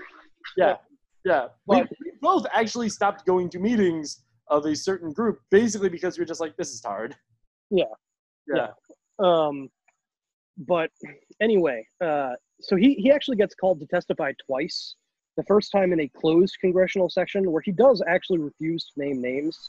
And he's like, no, I'm not doing that. Like, I'm not a communist anymore, but that's a shitty thing to do to people. I'm not doing that. Um, but they're like, okay, we're going to call you back at another time in public session, though. Like, you're still under subpoena. And so during that, the interim between his two testimonies, uh, his movie Streetcar Named Desire is up for a bunch of Oscars and you know doesn't win any and he sort of he sort of feels like he's you know been put on the outs in Hollywood you know he's having trouble getting pro- projects made. And so what happens is basically his shrink talks him into naming names. Like it seems like it would be bad for your career not to you know? He's like well I guess you're right. And so he go he goes into you know a public congressional testimony and names names. You know people lose their livelihood because of him you know? Um which is and then he goes on to have again probably the most important directorial career of the 50s after that you know um and you know killed themselves afterwards. A thing that happened to a lot of people that got blacklisted. They killed themselves. yes people went to jail people committed suicide you know it was it was real and he just goes on has has a sterling career um you know It's so funny now when like left wingers now are just like, oh, you know what they're gonna do to us, and it's like, bro, shut up. No, they're not. No one's doing Yeah. anything to you. Shut up. You're not a Ferguson activist. You know what I mean? Get out of here. Yeah. Right? yeah but You're on Twitter. And- And then what's truly nuts is then at the end of his career in the 90s, they give him an honorary Oscar, which is usually something that is kind of like a essentially used for people who didn't get Oscars during their career. Like it's kind it's kind of like a participation trophy. Like, oh, we fucked up. You should have gotten an Oscar. exactly. Like, Exactly. Hitch, Hitchcock got one because Hitchcock, you know, made these low, dirty down sex pictures. And only, only like decades later, people like, oh fuck, that was Alfred Hitchcock. We really fucked up. Here's an honorary Oscar. Yeah. But Scorsese, Scorsese would have gotten one if he hadn't won for uh, what, what did he win for? The Departed. The Departed. Yeah. Yeah. It's insane that he won for The Departed. I mean, it's a good movie, but come It's on. not Taxi Driver. Yeah. Come I love The. Departed, but like, yeah, yeah. Yeah, like Um, come the fuck on. That's so Yeah. That's what he won Yeah. for.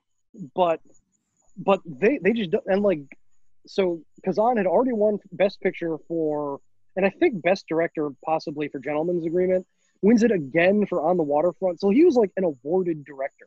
Like they had like given him his due, but like in the '90s we're just like, nah, we kind of want to honor him again, despite you know him having naming names. Like, like On the Waterfront is a movie about how great it is to name names explicitly. Like Yeah. it is his defense of that. And, Yeah. you know, it's tough because it, it is legitimately a great movie, but that is the subtext of it, you know?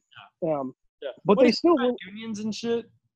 Yeah, so it's it's about um, Marlon Brando plays uh, an enforcer for uh, essentially a like the mafia that is like sort of in bed with the and it's sort of controlling the longshoremen's union. And Mhm. basically, it's about him deciding to you know inform on these mafia dudes. It's like it's kind of like it's it's simultaneously like pro labor in terms of like you know we need a strong union, but they shouldn't be involved with the mob. But Yeah. like pro, so like pro labor, but also anti-communist and pro naming names. It's it's Yeah. a weird It's it's a weird very specific thread. But that was the current that they were trying to go for. Yeah, you Yeah. could be a union, but not a communist union, which is insane because the longshoremen are one of the most communist unions that have ever existed. But like, if you know anything about labor history, like the longshoremen are just filthy with communists. But I mean, well, Yeah. all of them are. But yeah, continue. Yeah. Yes. But yeah, so they they decided to just double down and be like, no, you need another Oscar. Give him a lifetime achievement Oscar, and it was like it you know it was a fairly controversial move. Yeah. Like there were like a number of people who like refused to stand and applaud during the. There were protests outside the. Uh, I think it was the. It was the '99 Oscars. There were protests outside of it. Um, like there's this just great gif of Ed Harris just sitting looking so pissed off, refusing to stand while he's getting his honorary Oscars. Like, no, fuck this guy. Yeah, Um, it's so but- good. but he also he did get a lot of applause from like other people like um, there was this really funny image of like steven spielberg just like totally just like going down the middle like not he's applauding but not standing like i want to try to appease both camps Yeah, Um, which is the worst move to do. You Yeah. don't. You, you just whatever you pick one and you do that with all of Yeah. your heart. Yeah. But yeah so fuck Elia kazan made some great movies just you know you can't deny it but fuck him I mean, I mean, and this is the thing we've talked about before. Like, like, like, like, you can like stuff by bad people. Like that's Yeah. fine.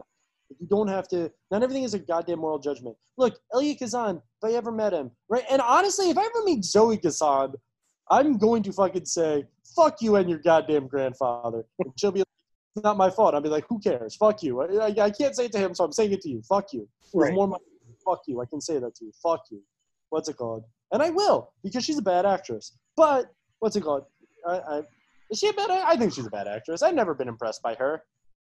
i know i have seen her in things but i can't remember what She's like one of those women that everyone tried to gaslight everyone into thinking was hot, and it's like, Mean, she's all right, but she's like, you know what I mean? You know what I mean? Like Paris i don't Hilton. know she's she's got yeah paris Hilton is not my type but zoe kazan has a hipster thing that i'm into Well, yeah, well, no, that's and that's why you're into it because Yeah. yeah, and I mean, and that's and i just i respect your grandfather so much That's, that's right. Yeah, because it's such a. You know what? Honestly, you know what that shows? You just whatever you're gonna do, whenever your therapist tells you to do something, ask one friend before you do it. Like, like, that is No, honestly, he actually he actually did that. Um, he went to Clifford Odets, who is also a member of the group theater and like a famous. You wouldn't know him, but he was like a fa- famous left wing playwright and screenwriter. Was the inspiration for the character Barton Fink in Barton Fink, which is a movie you might get assigned at some point. I've never Um, seen Great, Coen Brothers, John Turturro, fantastic. Um, John Stewart. A- John Turturro. Um, yeah, yeah, but uh, Wait, yeah, the the Phantom. Phantom? Yeah, yeah, the Phantom himself. Um, But uh, yeah, so he went to Clifford Odets and was like, "Hey, I really want to name names. Am I allowed to name names?" And Clifford Odets, despite I think at this point still being leftist, was like, "Sure." Yeah. I don't know. I don't So- know. I don't know what was going on with Clifford Odets. I feel like Clifford Odets is actually the one who comes out worst here. Yeah, I'm. Yeah, absolutely. Because like, there's something about just being like, I'm not a communist anymore. Where it's like, I understand because like, yeah. Yeah. I mean, it, it seems like the move at that time was to be like, do you know any communists? You just go, no. You know what I mean? Right? Like, I don't think they were letting people get away with that. Well, I know because I know that that's what um who, who was Mel Brooks's friend who just died. Carl Reiner. Carl Reiner. Yeah, that's how he got away with it because they came to him and he was just like, "I'm sure I do know communists, but they don't tell me they're communists because of you people, so I can't name names." And they were just like, they were like very pissed. The FBI was like very pissed off, and they're just like, "All right, well, shit, what, what can you do?" Now who gets paper and who gets purred?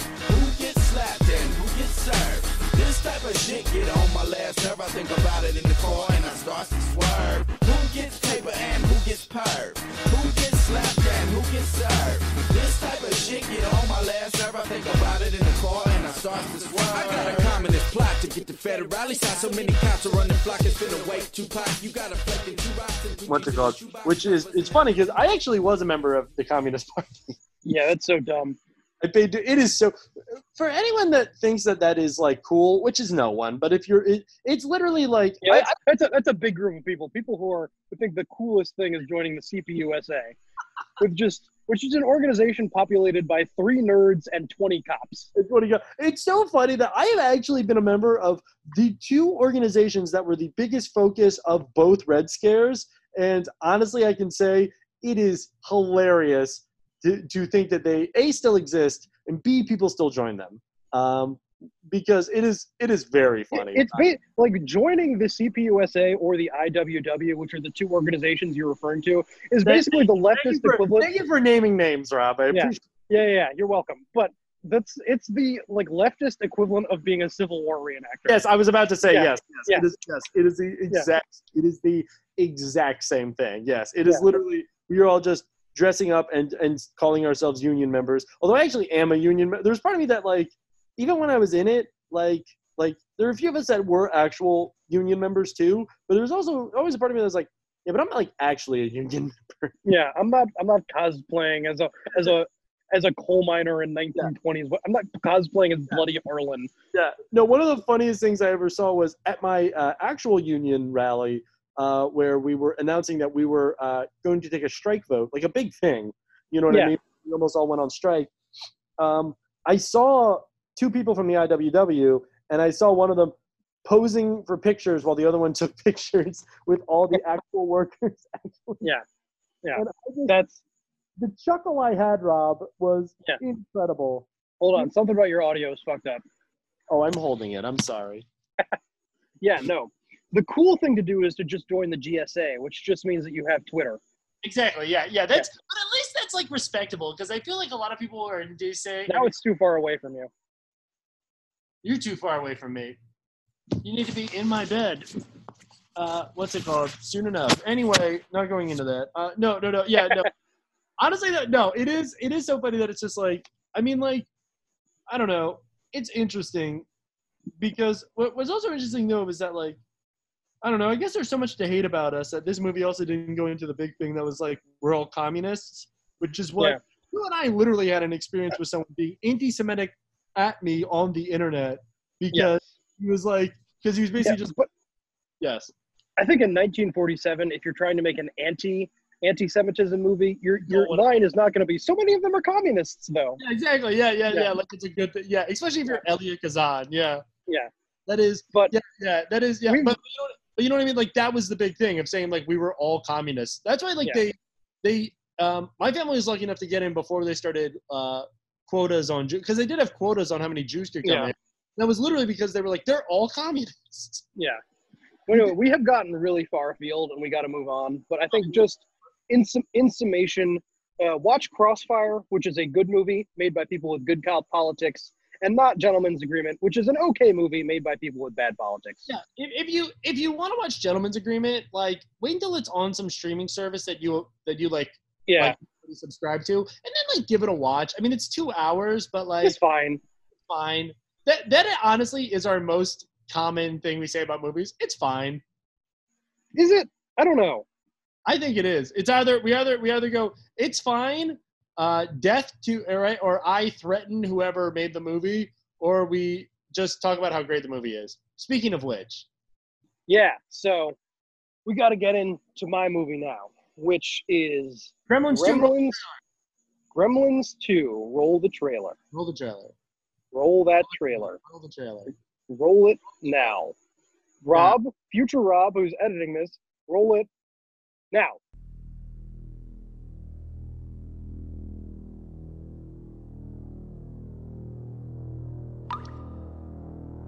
Remember the last time?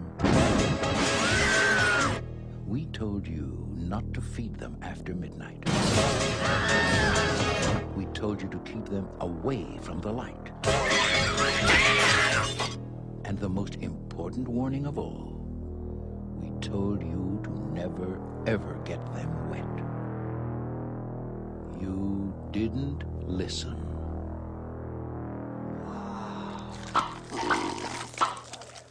They're mutating. Sir, is the building on fire? No, no, that's a false alarm. Are you trying to panic New York City? Absolutely not.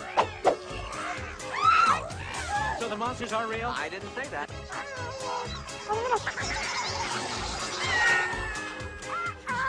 Gremlins 2. The new batch. Now, was that civilized? No, clearly not. Fun, but in no sense civilized.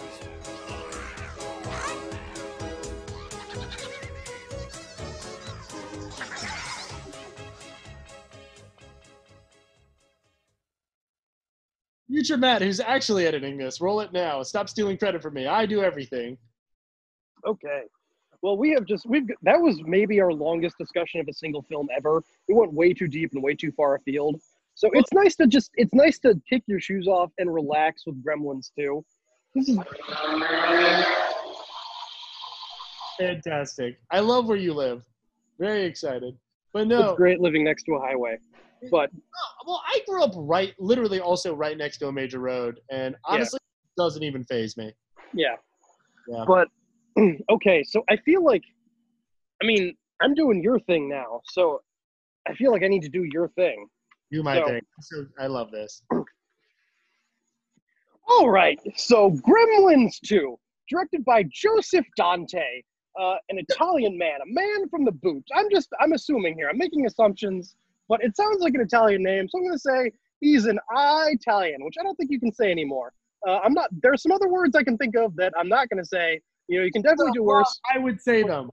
Yeah, no, but I'm not because, you know, I'm still, this is still Rob talking. I'm just doing an impression. But yeah, so it's the sequel to the movie Gremlins, which is about gremlins. Uh, there's some rules about them. They're like, there's Fuzzy, the main one is Gizmo.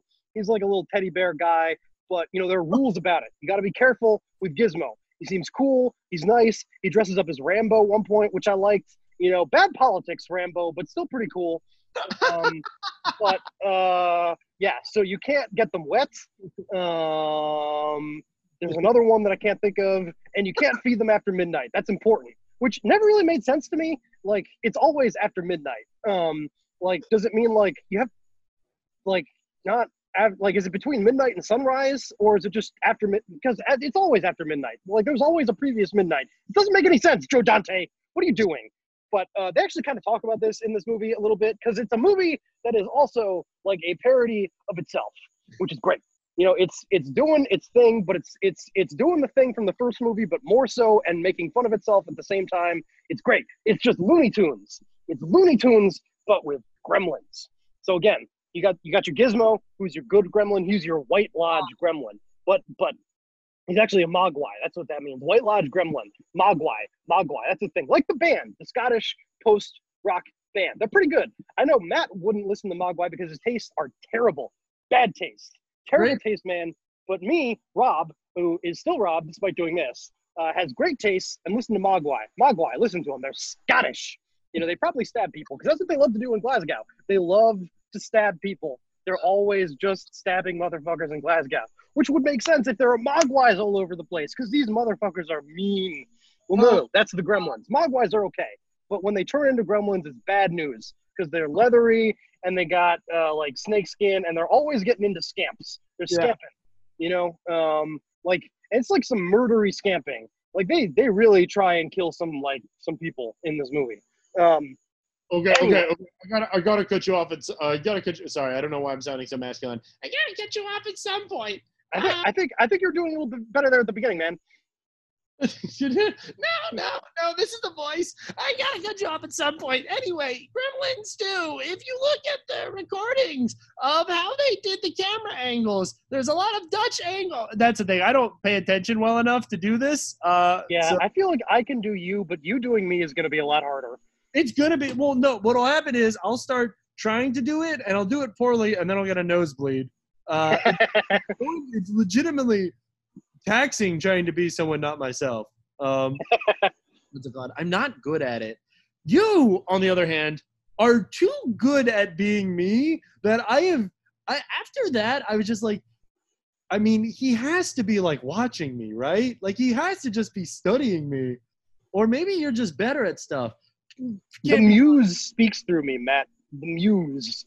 it's it's honestly uncanny and the only thing i was thinking the entire time was thank god you're you because if i had to do this with me i would shoot me.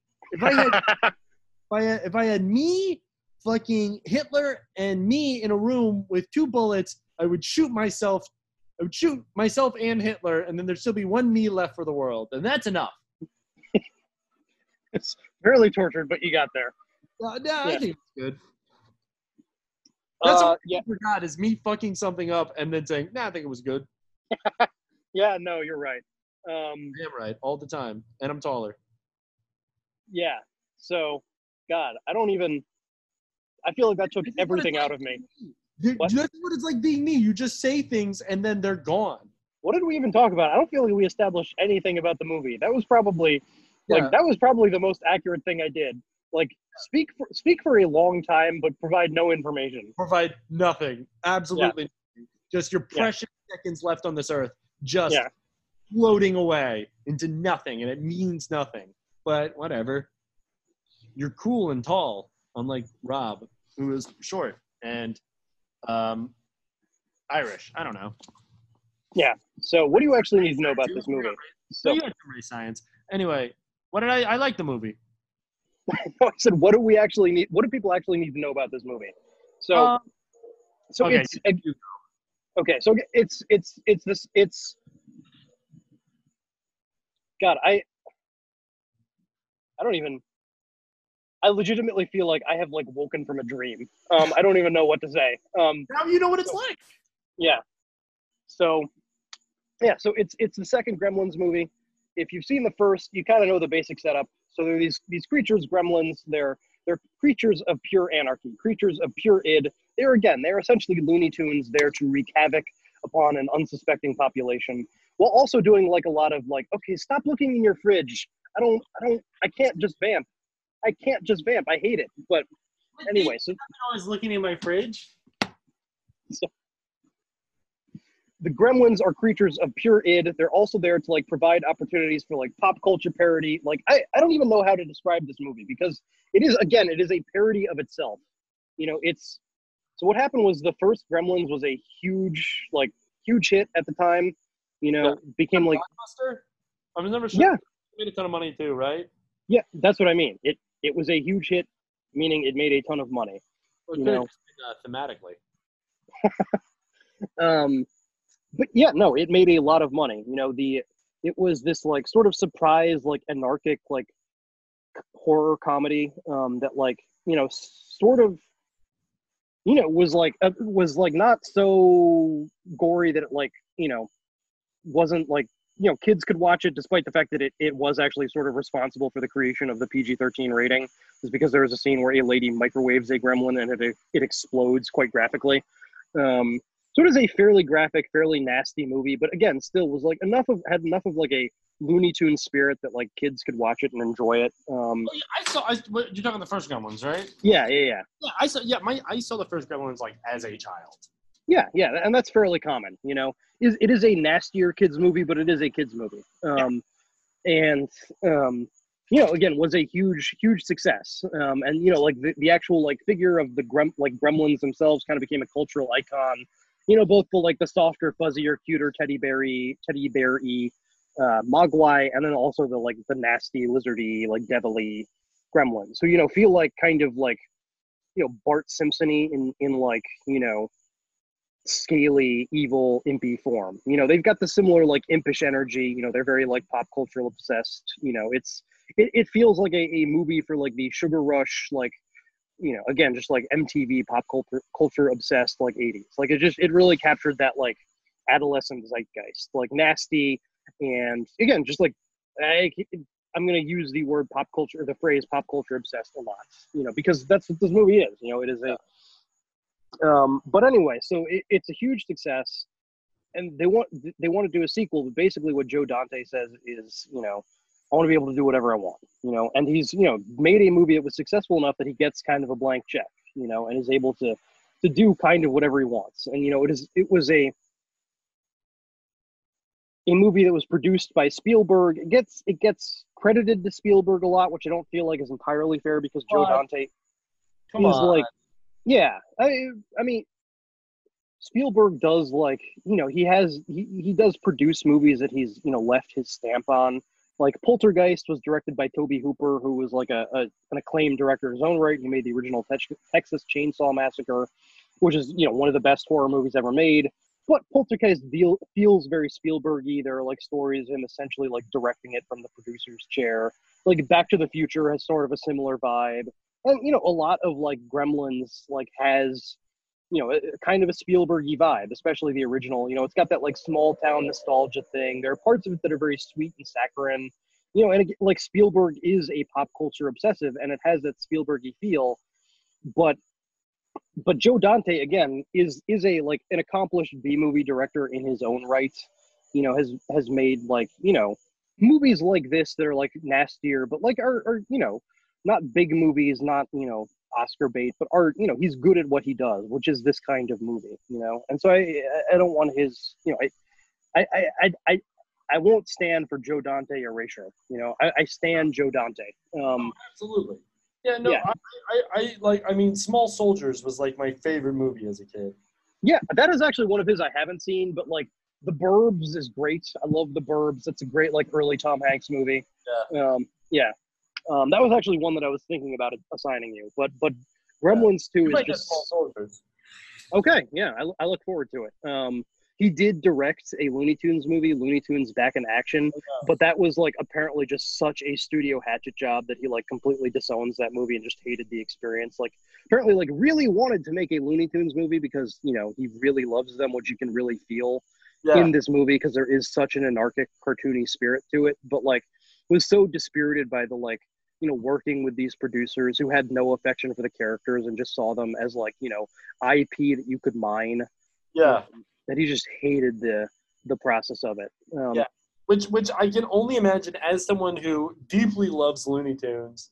Like I, I mean I mean like that is one of the worst aspects of this industry that uh, Yeah. that I've been in for 50 years. Um, is is just a thing of like how much money is tied up in it, and it is such a weird thing because like know, without the money, like how the hell are you gonna make all these things? But then at the same time, it's like the people start getting involved and they want to protect their investment, which but but don't really know how to do that. You know, they're they're only thinking in, in, in terms of how to do that is to make it as safe and as focus grouped as possible, which is completely antithetical to the like anarchic spirit of that of of the Looney Tunes. Yeah. Exactly. yeah. Um Yeah. but Space Jam but- does a better job of it.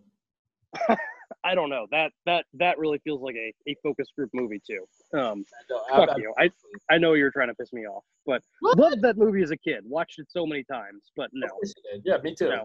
That is the nadir of Bill Murray's career. He looks like he wants to kill himself, and every I've never- every second he's in that movie. I, I, I, I- I didn't have a word for phoning in when I saw it, but Yeah. man, like absolutely.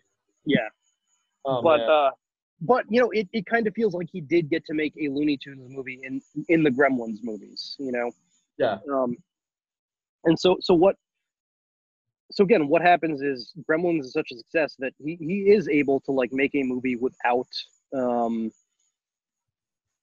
you know without guardrails he can do whatever he wants and he does whatever he wants in this movie like this is a movie where the gremlins it's set in new york in this like high tech like skyscraper you know office building where like everything is automated like everything is talking to you like th- and you know it's it's this very managed environment you know um built by this this kind of like ted turner-esque billionaire who kind of honestly feels a little bit like a, a what are you doing i can see you're scrolling through something in your in your glasses No, no, nothing. You can't prove it. I'm listening. See, I don't like I don't like lecturing. I want I i was listening. I was not Okay. looking at Space Jam shoes, and you can't prove it was. but Yeah. but yeah, this this I mean it, this movie feels like it, it has like too many ideas. You know, if there are there are too many things going on in this movie. You've got like yeah.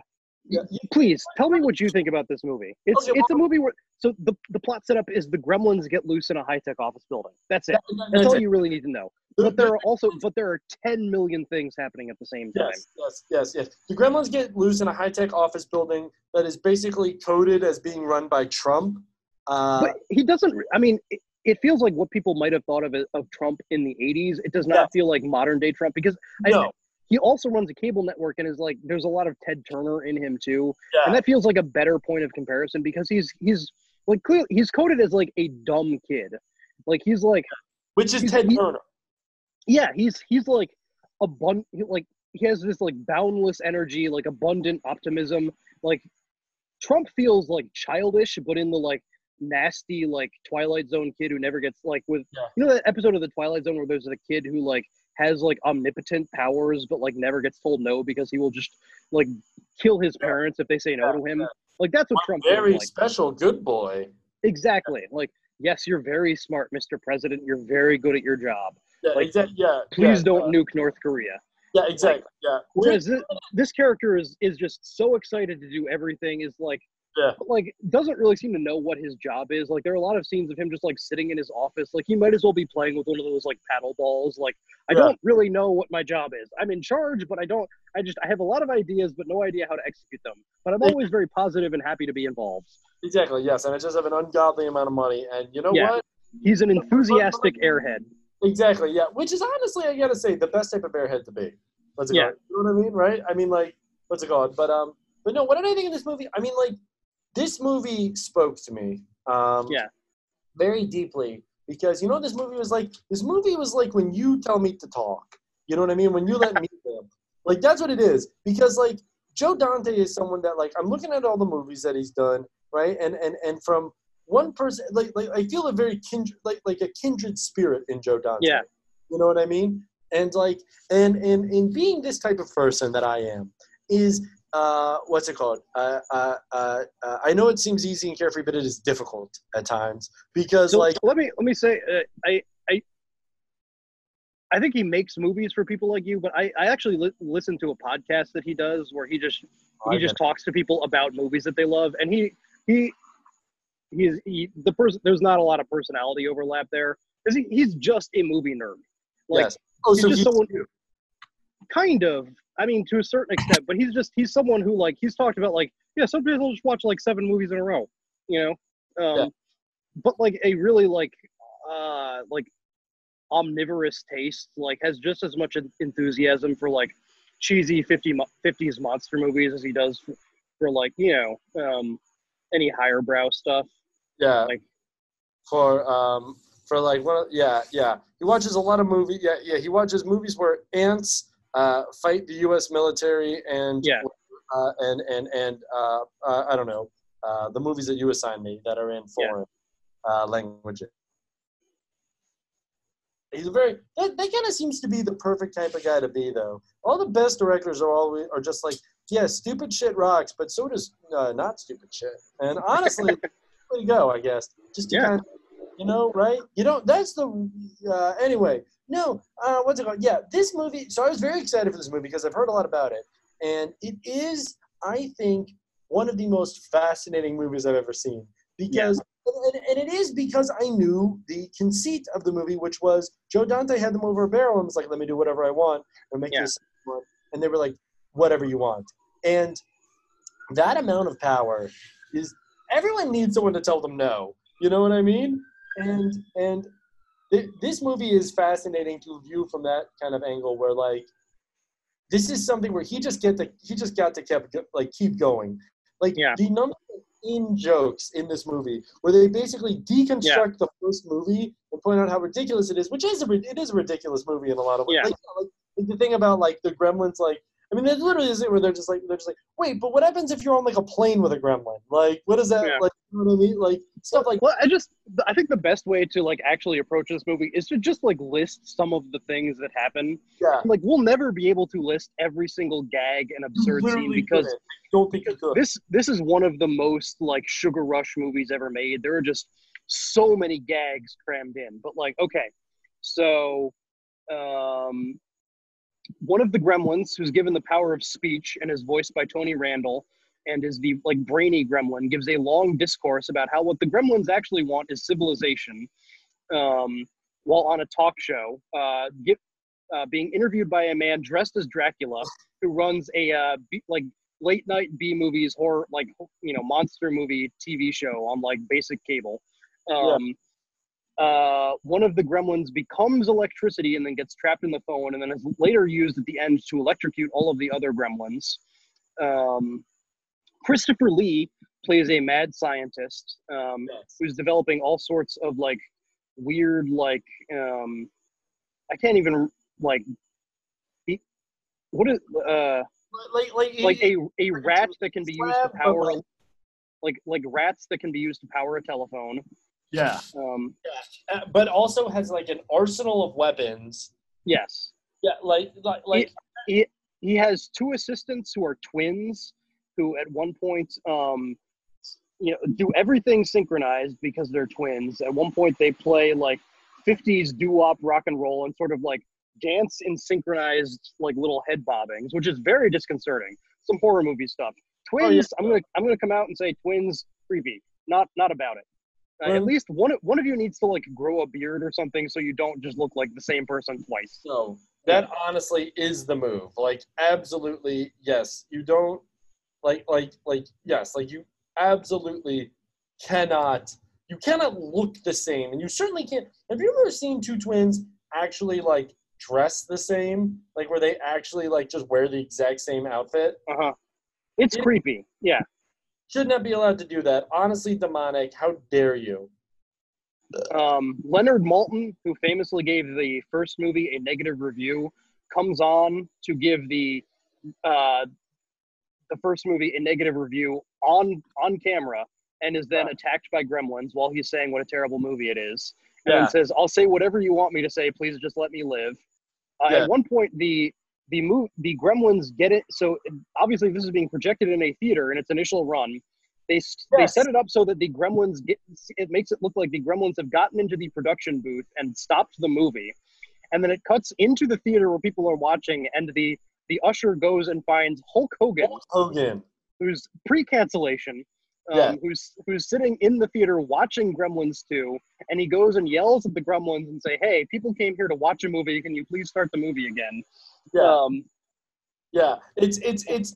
I remember when that happened. I was watching it with Jackie, and both of us just like I I knew that that scene was coming, but I had forgotten about it. yeah, It just fucking broke both of us.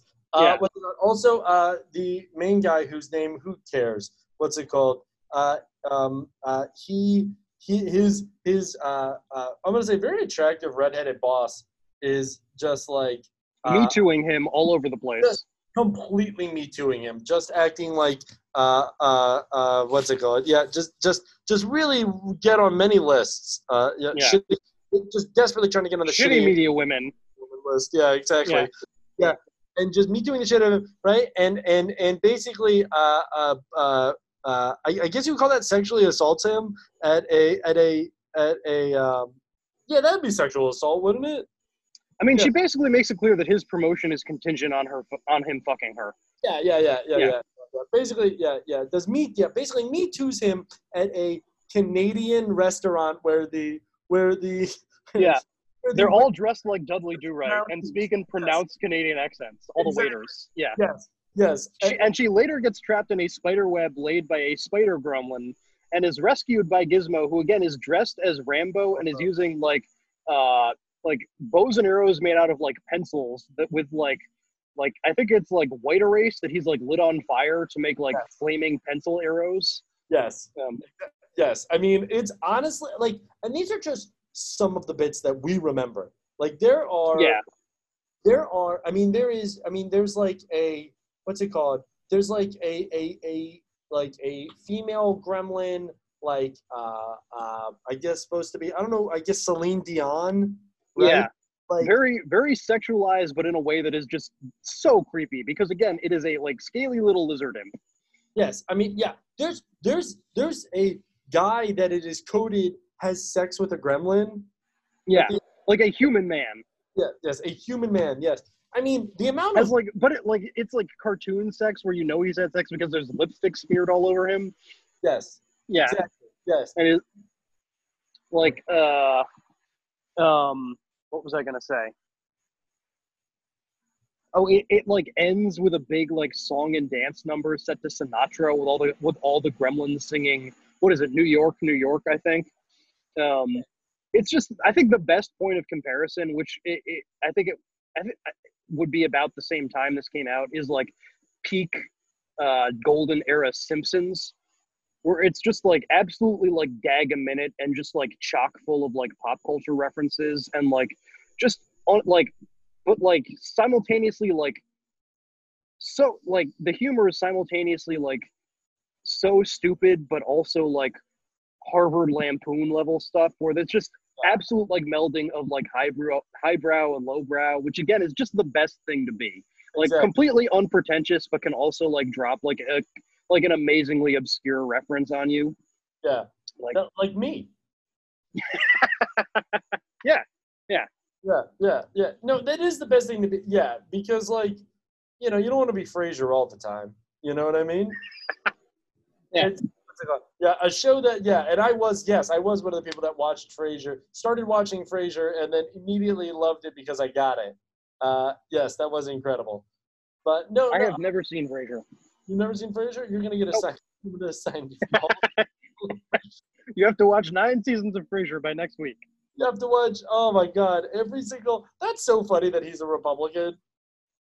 It fits. It No. really fits. It, it does, but in this way that like I'm upset that I didn't see it.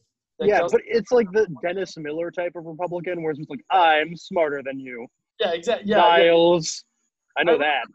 I remember when I was on fucking Twitter, he was just getting roasted one day because he was just like, he was just like, he, he was basically saying he's just like, yeah, I'm not a soy boy.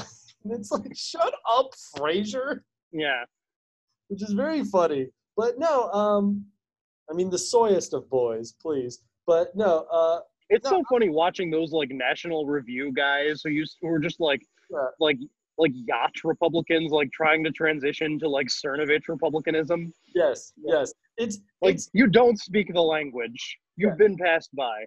Yes, this is yes. Go like I mean, like literally, which is so crazy because they literally could just exist in the ecosystem they have created, where they just are basically just pyramid scheming themselves and other Yeah. people. Like like that is an, a fully encased ecosystem where you could just keep doing that forever and make like a hundred thousand dollars a year, which you know nothing to sneeze at.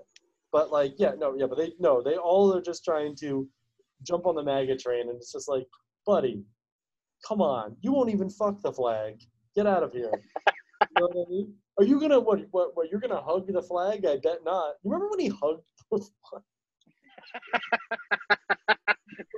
I've been spending a lot of time on uh, occasionally uh, on my uh, aunt's uh, Twitter page just because she's a. I found out that my aunt is a huge QAnon believer Okay. and just the amount of people I see who the amount of posts I've seen from people there like like randomly who are just like who like genuinely retweet that picture of him hugging the flag of Trump hugging the flag but to be like look how good he is he hugged Yeah.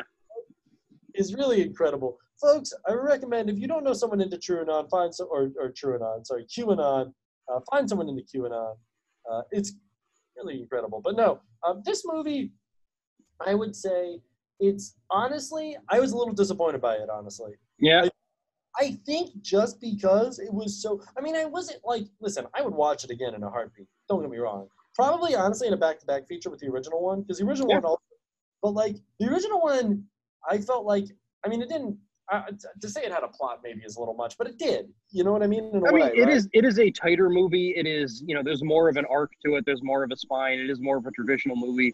This is, but I think what I love about this movie it is is it it is just such a burst of like creative anarchy and joy. Like it Yes. is just again like every bit we can think of we're throwing in there. Like there's not much of a plot. It like forgets characters exist for long periods of time. Yeah. Like there there are like whole subplots that don't need to be in there. Like Mm. the like the Midwestern couple from the first movie, like showing back up, like they don't need to be in this movie. They don't do anything, you know. Um, They literally do nothing. they kind of like forget Phoebe Cates exists for a while, who who's plays the, like the main character's like actual love interest. Who I remember her name because she looks exactly like a girl I had a huge crush on in college.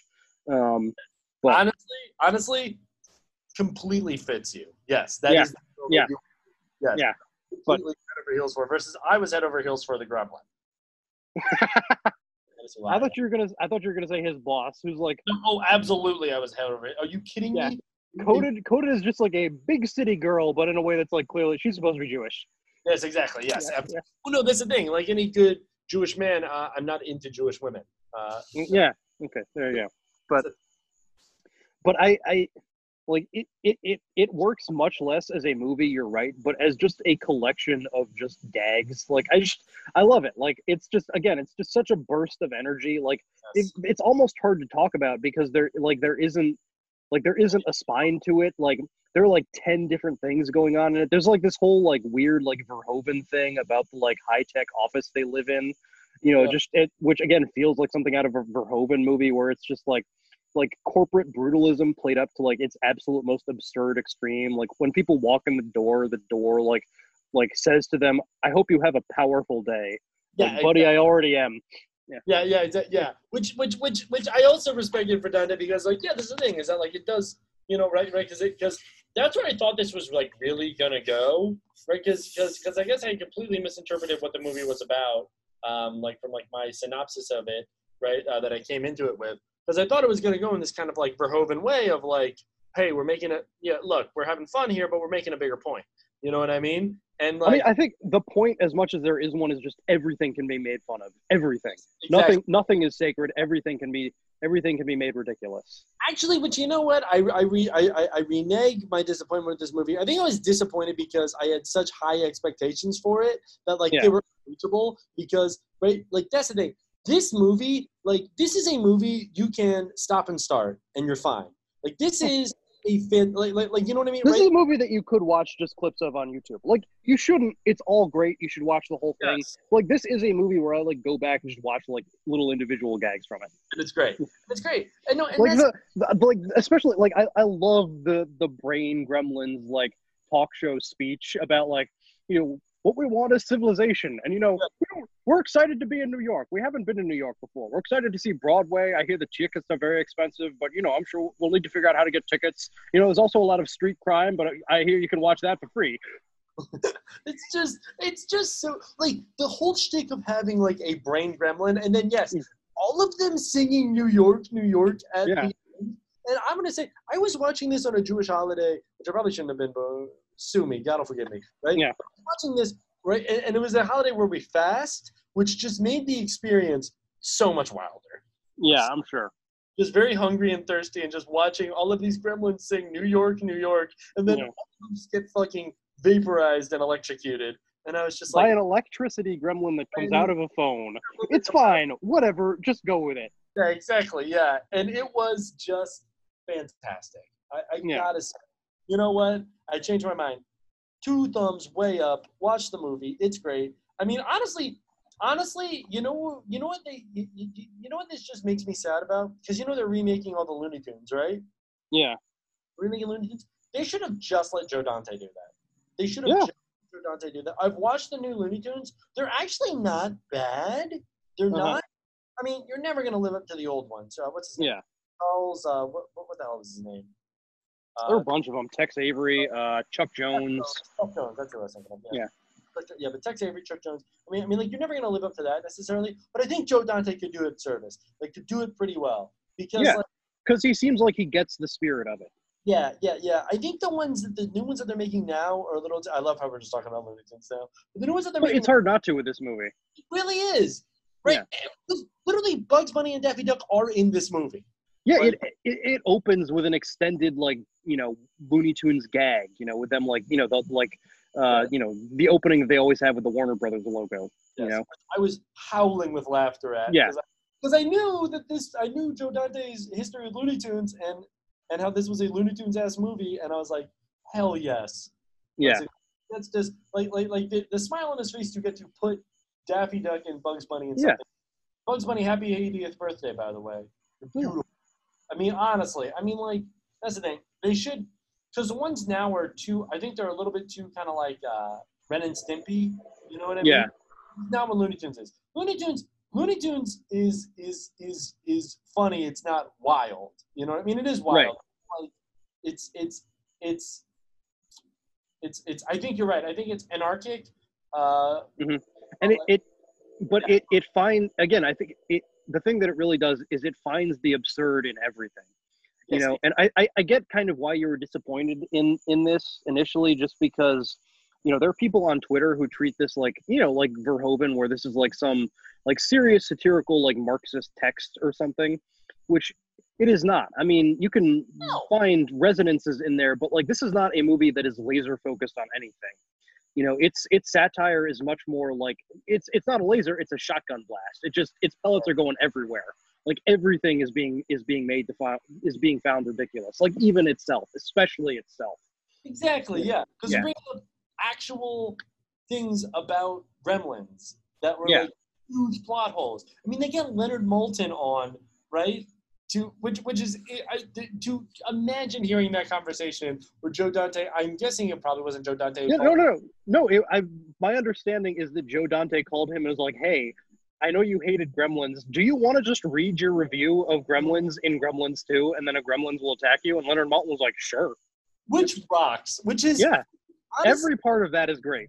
like like that is see that is the thing and that is the beauty of movies and this is why i love movies why you love movies and why two very different people right? Me tall and you short can come together right and and and love the same thing because at the end of the day it doesn't matter what our tastes are or anything we just love movies folks. Yeah. we just love movies we love watching the movies. Life is so fucking boring and terrible. To just be able to watch a movie for a little bit and just get a little glimpse of that beautiful right one of life's little things right like chocolate ice cream right maybe you Yeah. don't want to eat it all the time right but you know what every once in a while it's just really good you know what i mean it's good and and and just to just to see where we are now movie wise like like like i don't know what the fuck tenet's about but i bet it sucks you know what i mean so whatever fuck that Yeah, you couldn't. You couldn't. This is. I mean, this is legitimately a movie you couldn't get made today.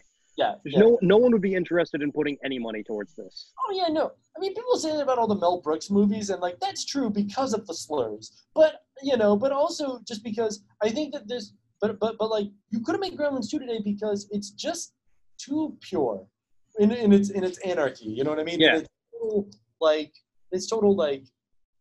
I mean, like people would be like, I don't get it.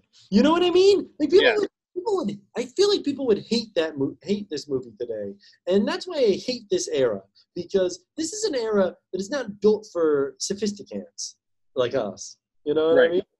This is an era built for hogs and pigs. This is an era built for slime, for dirt, and one day a heavy rain is going to come and wash the the filth off these streets. Okay. Is that the line? But you got. You're. You're pretty close to some Travis Bickle stuff, which is concerning. What's it called? Yeah, call me the Rain Man because I'm joining the Weather Underground. That's that's what that movie is about. You got it. You got it, buddy. All right. So we get. I, I assume we're both giving Gremlins two a recommendation. Yeah, yeah, yeah. Watch. I would honestly say if you haven't seen either one, I would say watch Gremlins one first, and Oh then, yeah. like like you gotta watch. Gremlins one is more of a movie. Yeah. Oh my God. Sorry. The scene where they reenact her the the, the like why I don't like Christmas scene. Yes. Yes. And they're just like yada yada yada. Shut up. they're just like oh shut up. That was Yes. so. Yes. Oh. Like, her emotional monologue for the from the first movie. They're just like, "Shut up! Oh my God, get back to the Gremlins." Yeah. Oh my. Like it's so good. Oh my Yeah. God. Yeah. No. Watch honestly if you can. I would watch both as a double feature. Just Yeah, you're probably. I mean, they're both like 90 minutes. Yeah. Yeah. Yeah, yeah, yeah. Yeah, it's it's it's the move. Yeah. Uh, what's it called? Man, people in your bed in your house really want to go to sleep. Apparently, yeah, What's it called? All right, all right. So that's us for Gremlins 2, I think. I think we're done with that. yeah. I think It's we're so good. how much longer we spent on Gentlemen's Agreement. There was a lot to unpack there. There is, there is. So what do we? So what's it called? I guess. Uh, are- what, I just want to just point out where we came down on these two movies. Gentleman's Agreement won multiple Oscars. Uh, where do where do where does you're gonna hate it come down on? Uh, a eh. service you already pay for and you feel and you have two hours, yeah, watch it. Why not? There are probably better things to watch on whatever streaming service you're using, though. Exactly. Gremlins two. Uh, don't just Absolutely. watch the first one too. Yeah. watch both of them. Don't walk. Run to your nearest uh, streaming account. Video. Yeah. Oh man. What's it called? So what have you been watching? Uh, so the only thing, I mean, I, I already talked about Crossfire. Um, the only other thing I watched this week was, uh, oh, you're gonna love this. I watched a French short film um, called La Jetée, um, which is, uh, it's, it's, it's, it's, it's uh, you can't hear the face that Ma- Max is, or I just called you Max. I, I wasn't gonna say it, but yeah, Yeah. I'm deeply offended. We're gonna Yeah, have to the, the face that uh, we're, I'm gonna have to edit this now, but the face that Max is making, but God. But- More- but it is not a- more than that. I'm just gonna say right now, Your name is Max. You're demonic. That's a demonic name. Every Max I've ever known, every Max I've ever known, actually not. How are you going to be an How are you going to be an adult named Max? Just imagining being an, a grown ass man and your name is Max. My boss's name is Max. I no, I know. I knew, I grew up knowing several Maxes, all of them Jewish, which is weird, I think. But anyway, yeah, no, and and yeah, one of them. He, he wore sand. He was a nice guy, but he wore sandals every single day, and it always smelled like feet around him. That is, All right. yeah. Well, Anyway, so La Jetée, it is a French science fiction short film about time travel, about a uh, after a nuclear war, a guy being sent back in time to try and like uh, you know essentially like save the ruined post-apocalyptic future. It was a huge influence on both the Terminator and Twelve Monkeys. If you've ever seen oh that, God, Twelve Yeah. monkeys. Yes. yeah, it Twelve Monkeys is essentially a remake of La Jetée. Um, so you know you can you can sneer as much as you want when I said French short film, but it's actually a really good movie. It's like you know thirty minutes. Um, it's it told entirely through like a series of like still images. Uh, you know, like a series of photographs essentially, which actually is really evocative. Um, it it might be tough as a feature, but I don't know. It did not get old at all. Like watching it that way because you know it with like a lot of narration. The narration is there's a, a version available in English and like not not like a dub like some crappy thing. Like the filmmaker was like, I want people to watch this in their native language, so we're going to record an English version as well. I, res- I respect that. I think that that's the way you do it. Is that I mean, it, it, it's tough with dialogue um, because redubbing dialogue can get real weird. But if it's just narration over still images, like it, it works really well that way. yeah, Um, so yeah, super super influential, really well told, tight sci-fi. Um, uh, yeah, I recommend it highly. La, Jetée, check it out. That and Crossfire. That's on the Criterion channel. All right, fantastic. Not gonna watch. What it. have you been watching? I know. Uh, what's it called? Uh, no, I just been, you know, uh, uh, just a few films here and there. I watched The Seventh Seal. Uh, you know, I watched uh, Lawrence of Arabia. Uh, Yeah. What's it? Yeah, did you? Yeah, yeah, yeah, yeah. I watched. Uh, what's it called? Um, I watched. Uh, um, uh, the artist. as You can't. Uh, You can't. You can't think of a third pretentious movie. Watched Shakespeare in Love. Yeah. I watched um, uh, three billboards outside of oh, Never saw it. Ebbings, Missouri. Ebbings. Was, I was gonna say that. Uh, you can't prove I wasn't. Um, I watched. Um, Okay, I get. I get the bit. I get the bit. the uh, films uh, from that guy that tried to kill Bjork. Uh, which I have you actually seen those? No. Oh no, I've seen that. Yeah, he ends up killing himself at the end. I've seen them many times. Rough- Okay. Yeah, just I'm the sure. last. That's all you gotta watch. Anyway, Okay. what's it called? Uh, yeah, no. Uh, what's it called? Uh, watch Faces of Death.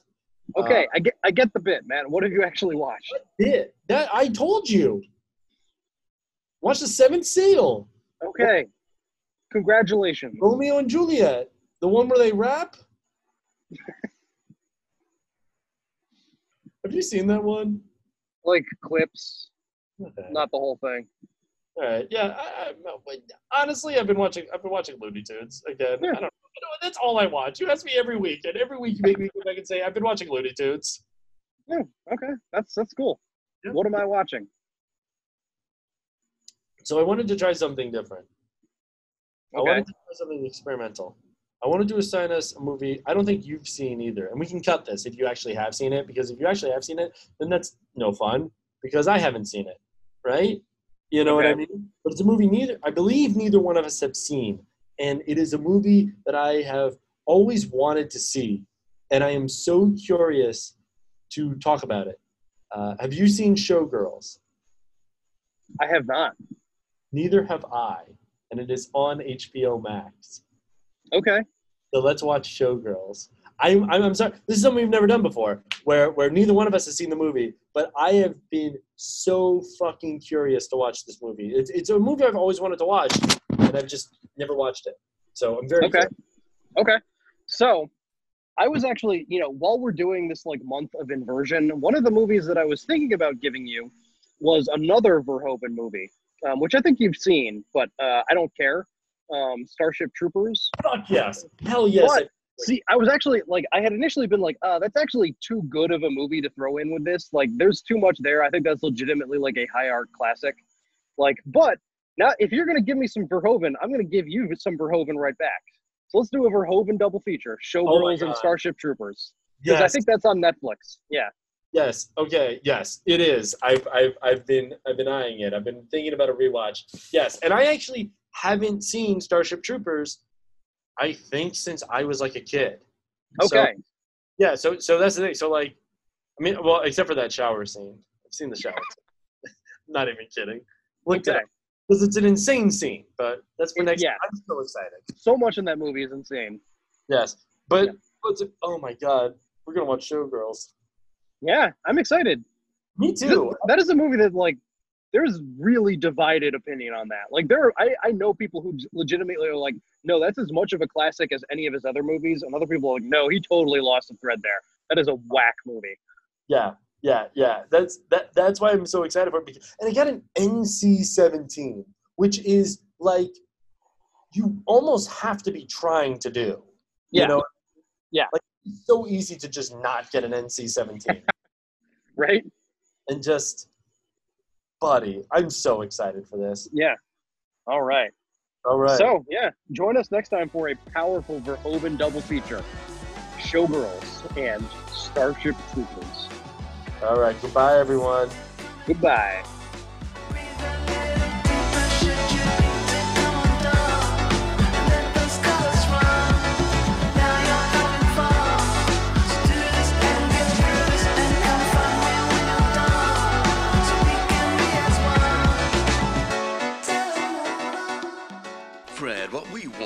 Is, I think, what everyone wants and what you and your viewers have civilization. Yes, but uh, what sort of civilization are you speaking of, preacher? The niceties, Fred, the fine points. Diplomacy, compassion, standards, manners, tradition. That's what we're reaching toward. Oh, we may stumble along the way, but civilization, yes. The Geneva Convention, chamber music, Susan Sontag. Everything your society has worked so hard to accomplish over the centuries, that's what we aspire to. We want to be civilized. I mean, you take a look at this fellow here. Now, was that civilized? No, clearly not. Fun, but in no sense civilized.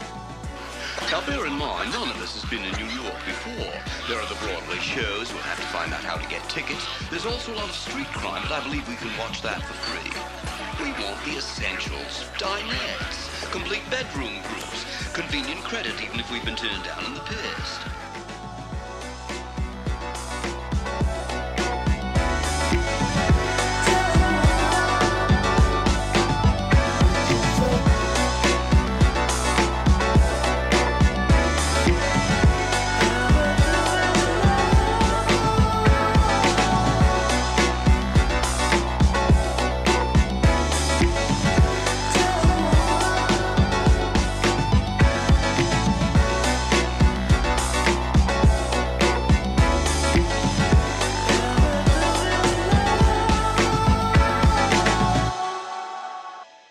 Never too early for Dr. Pepper.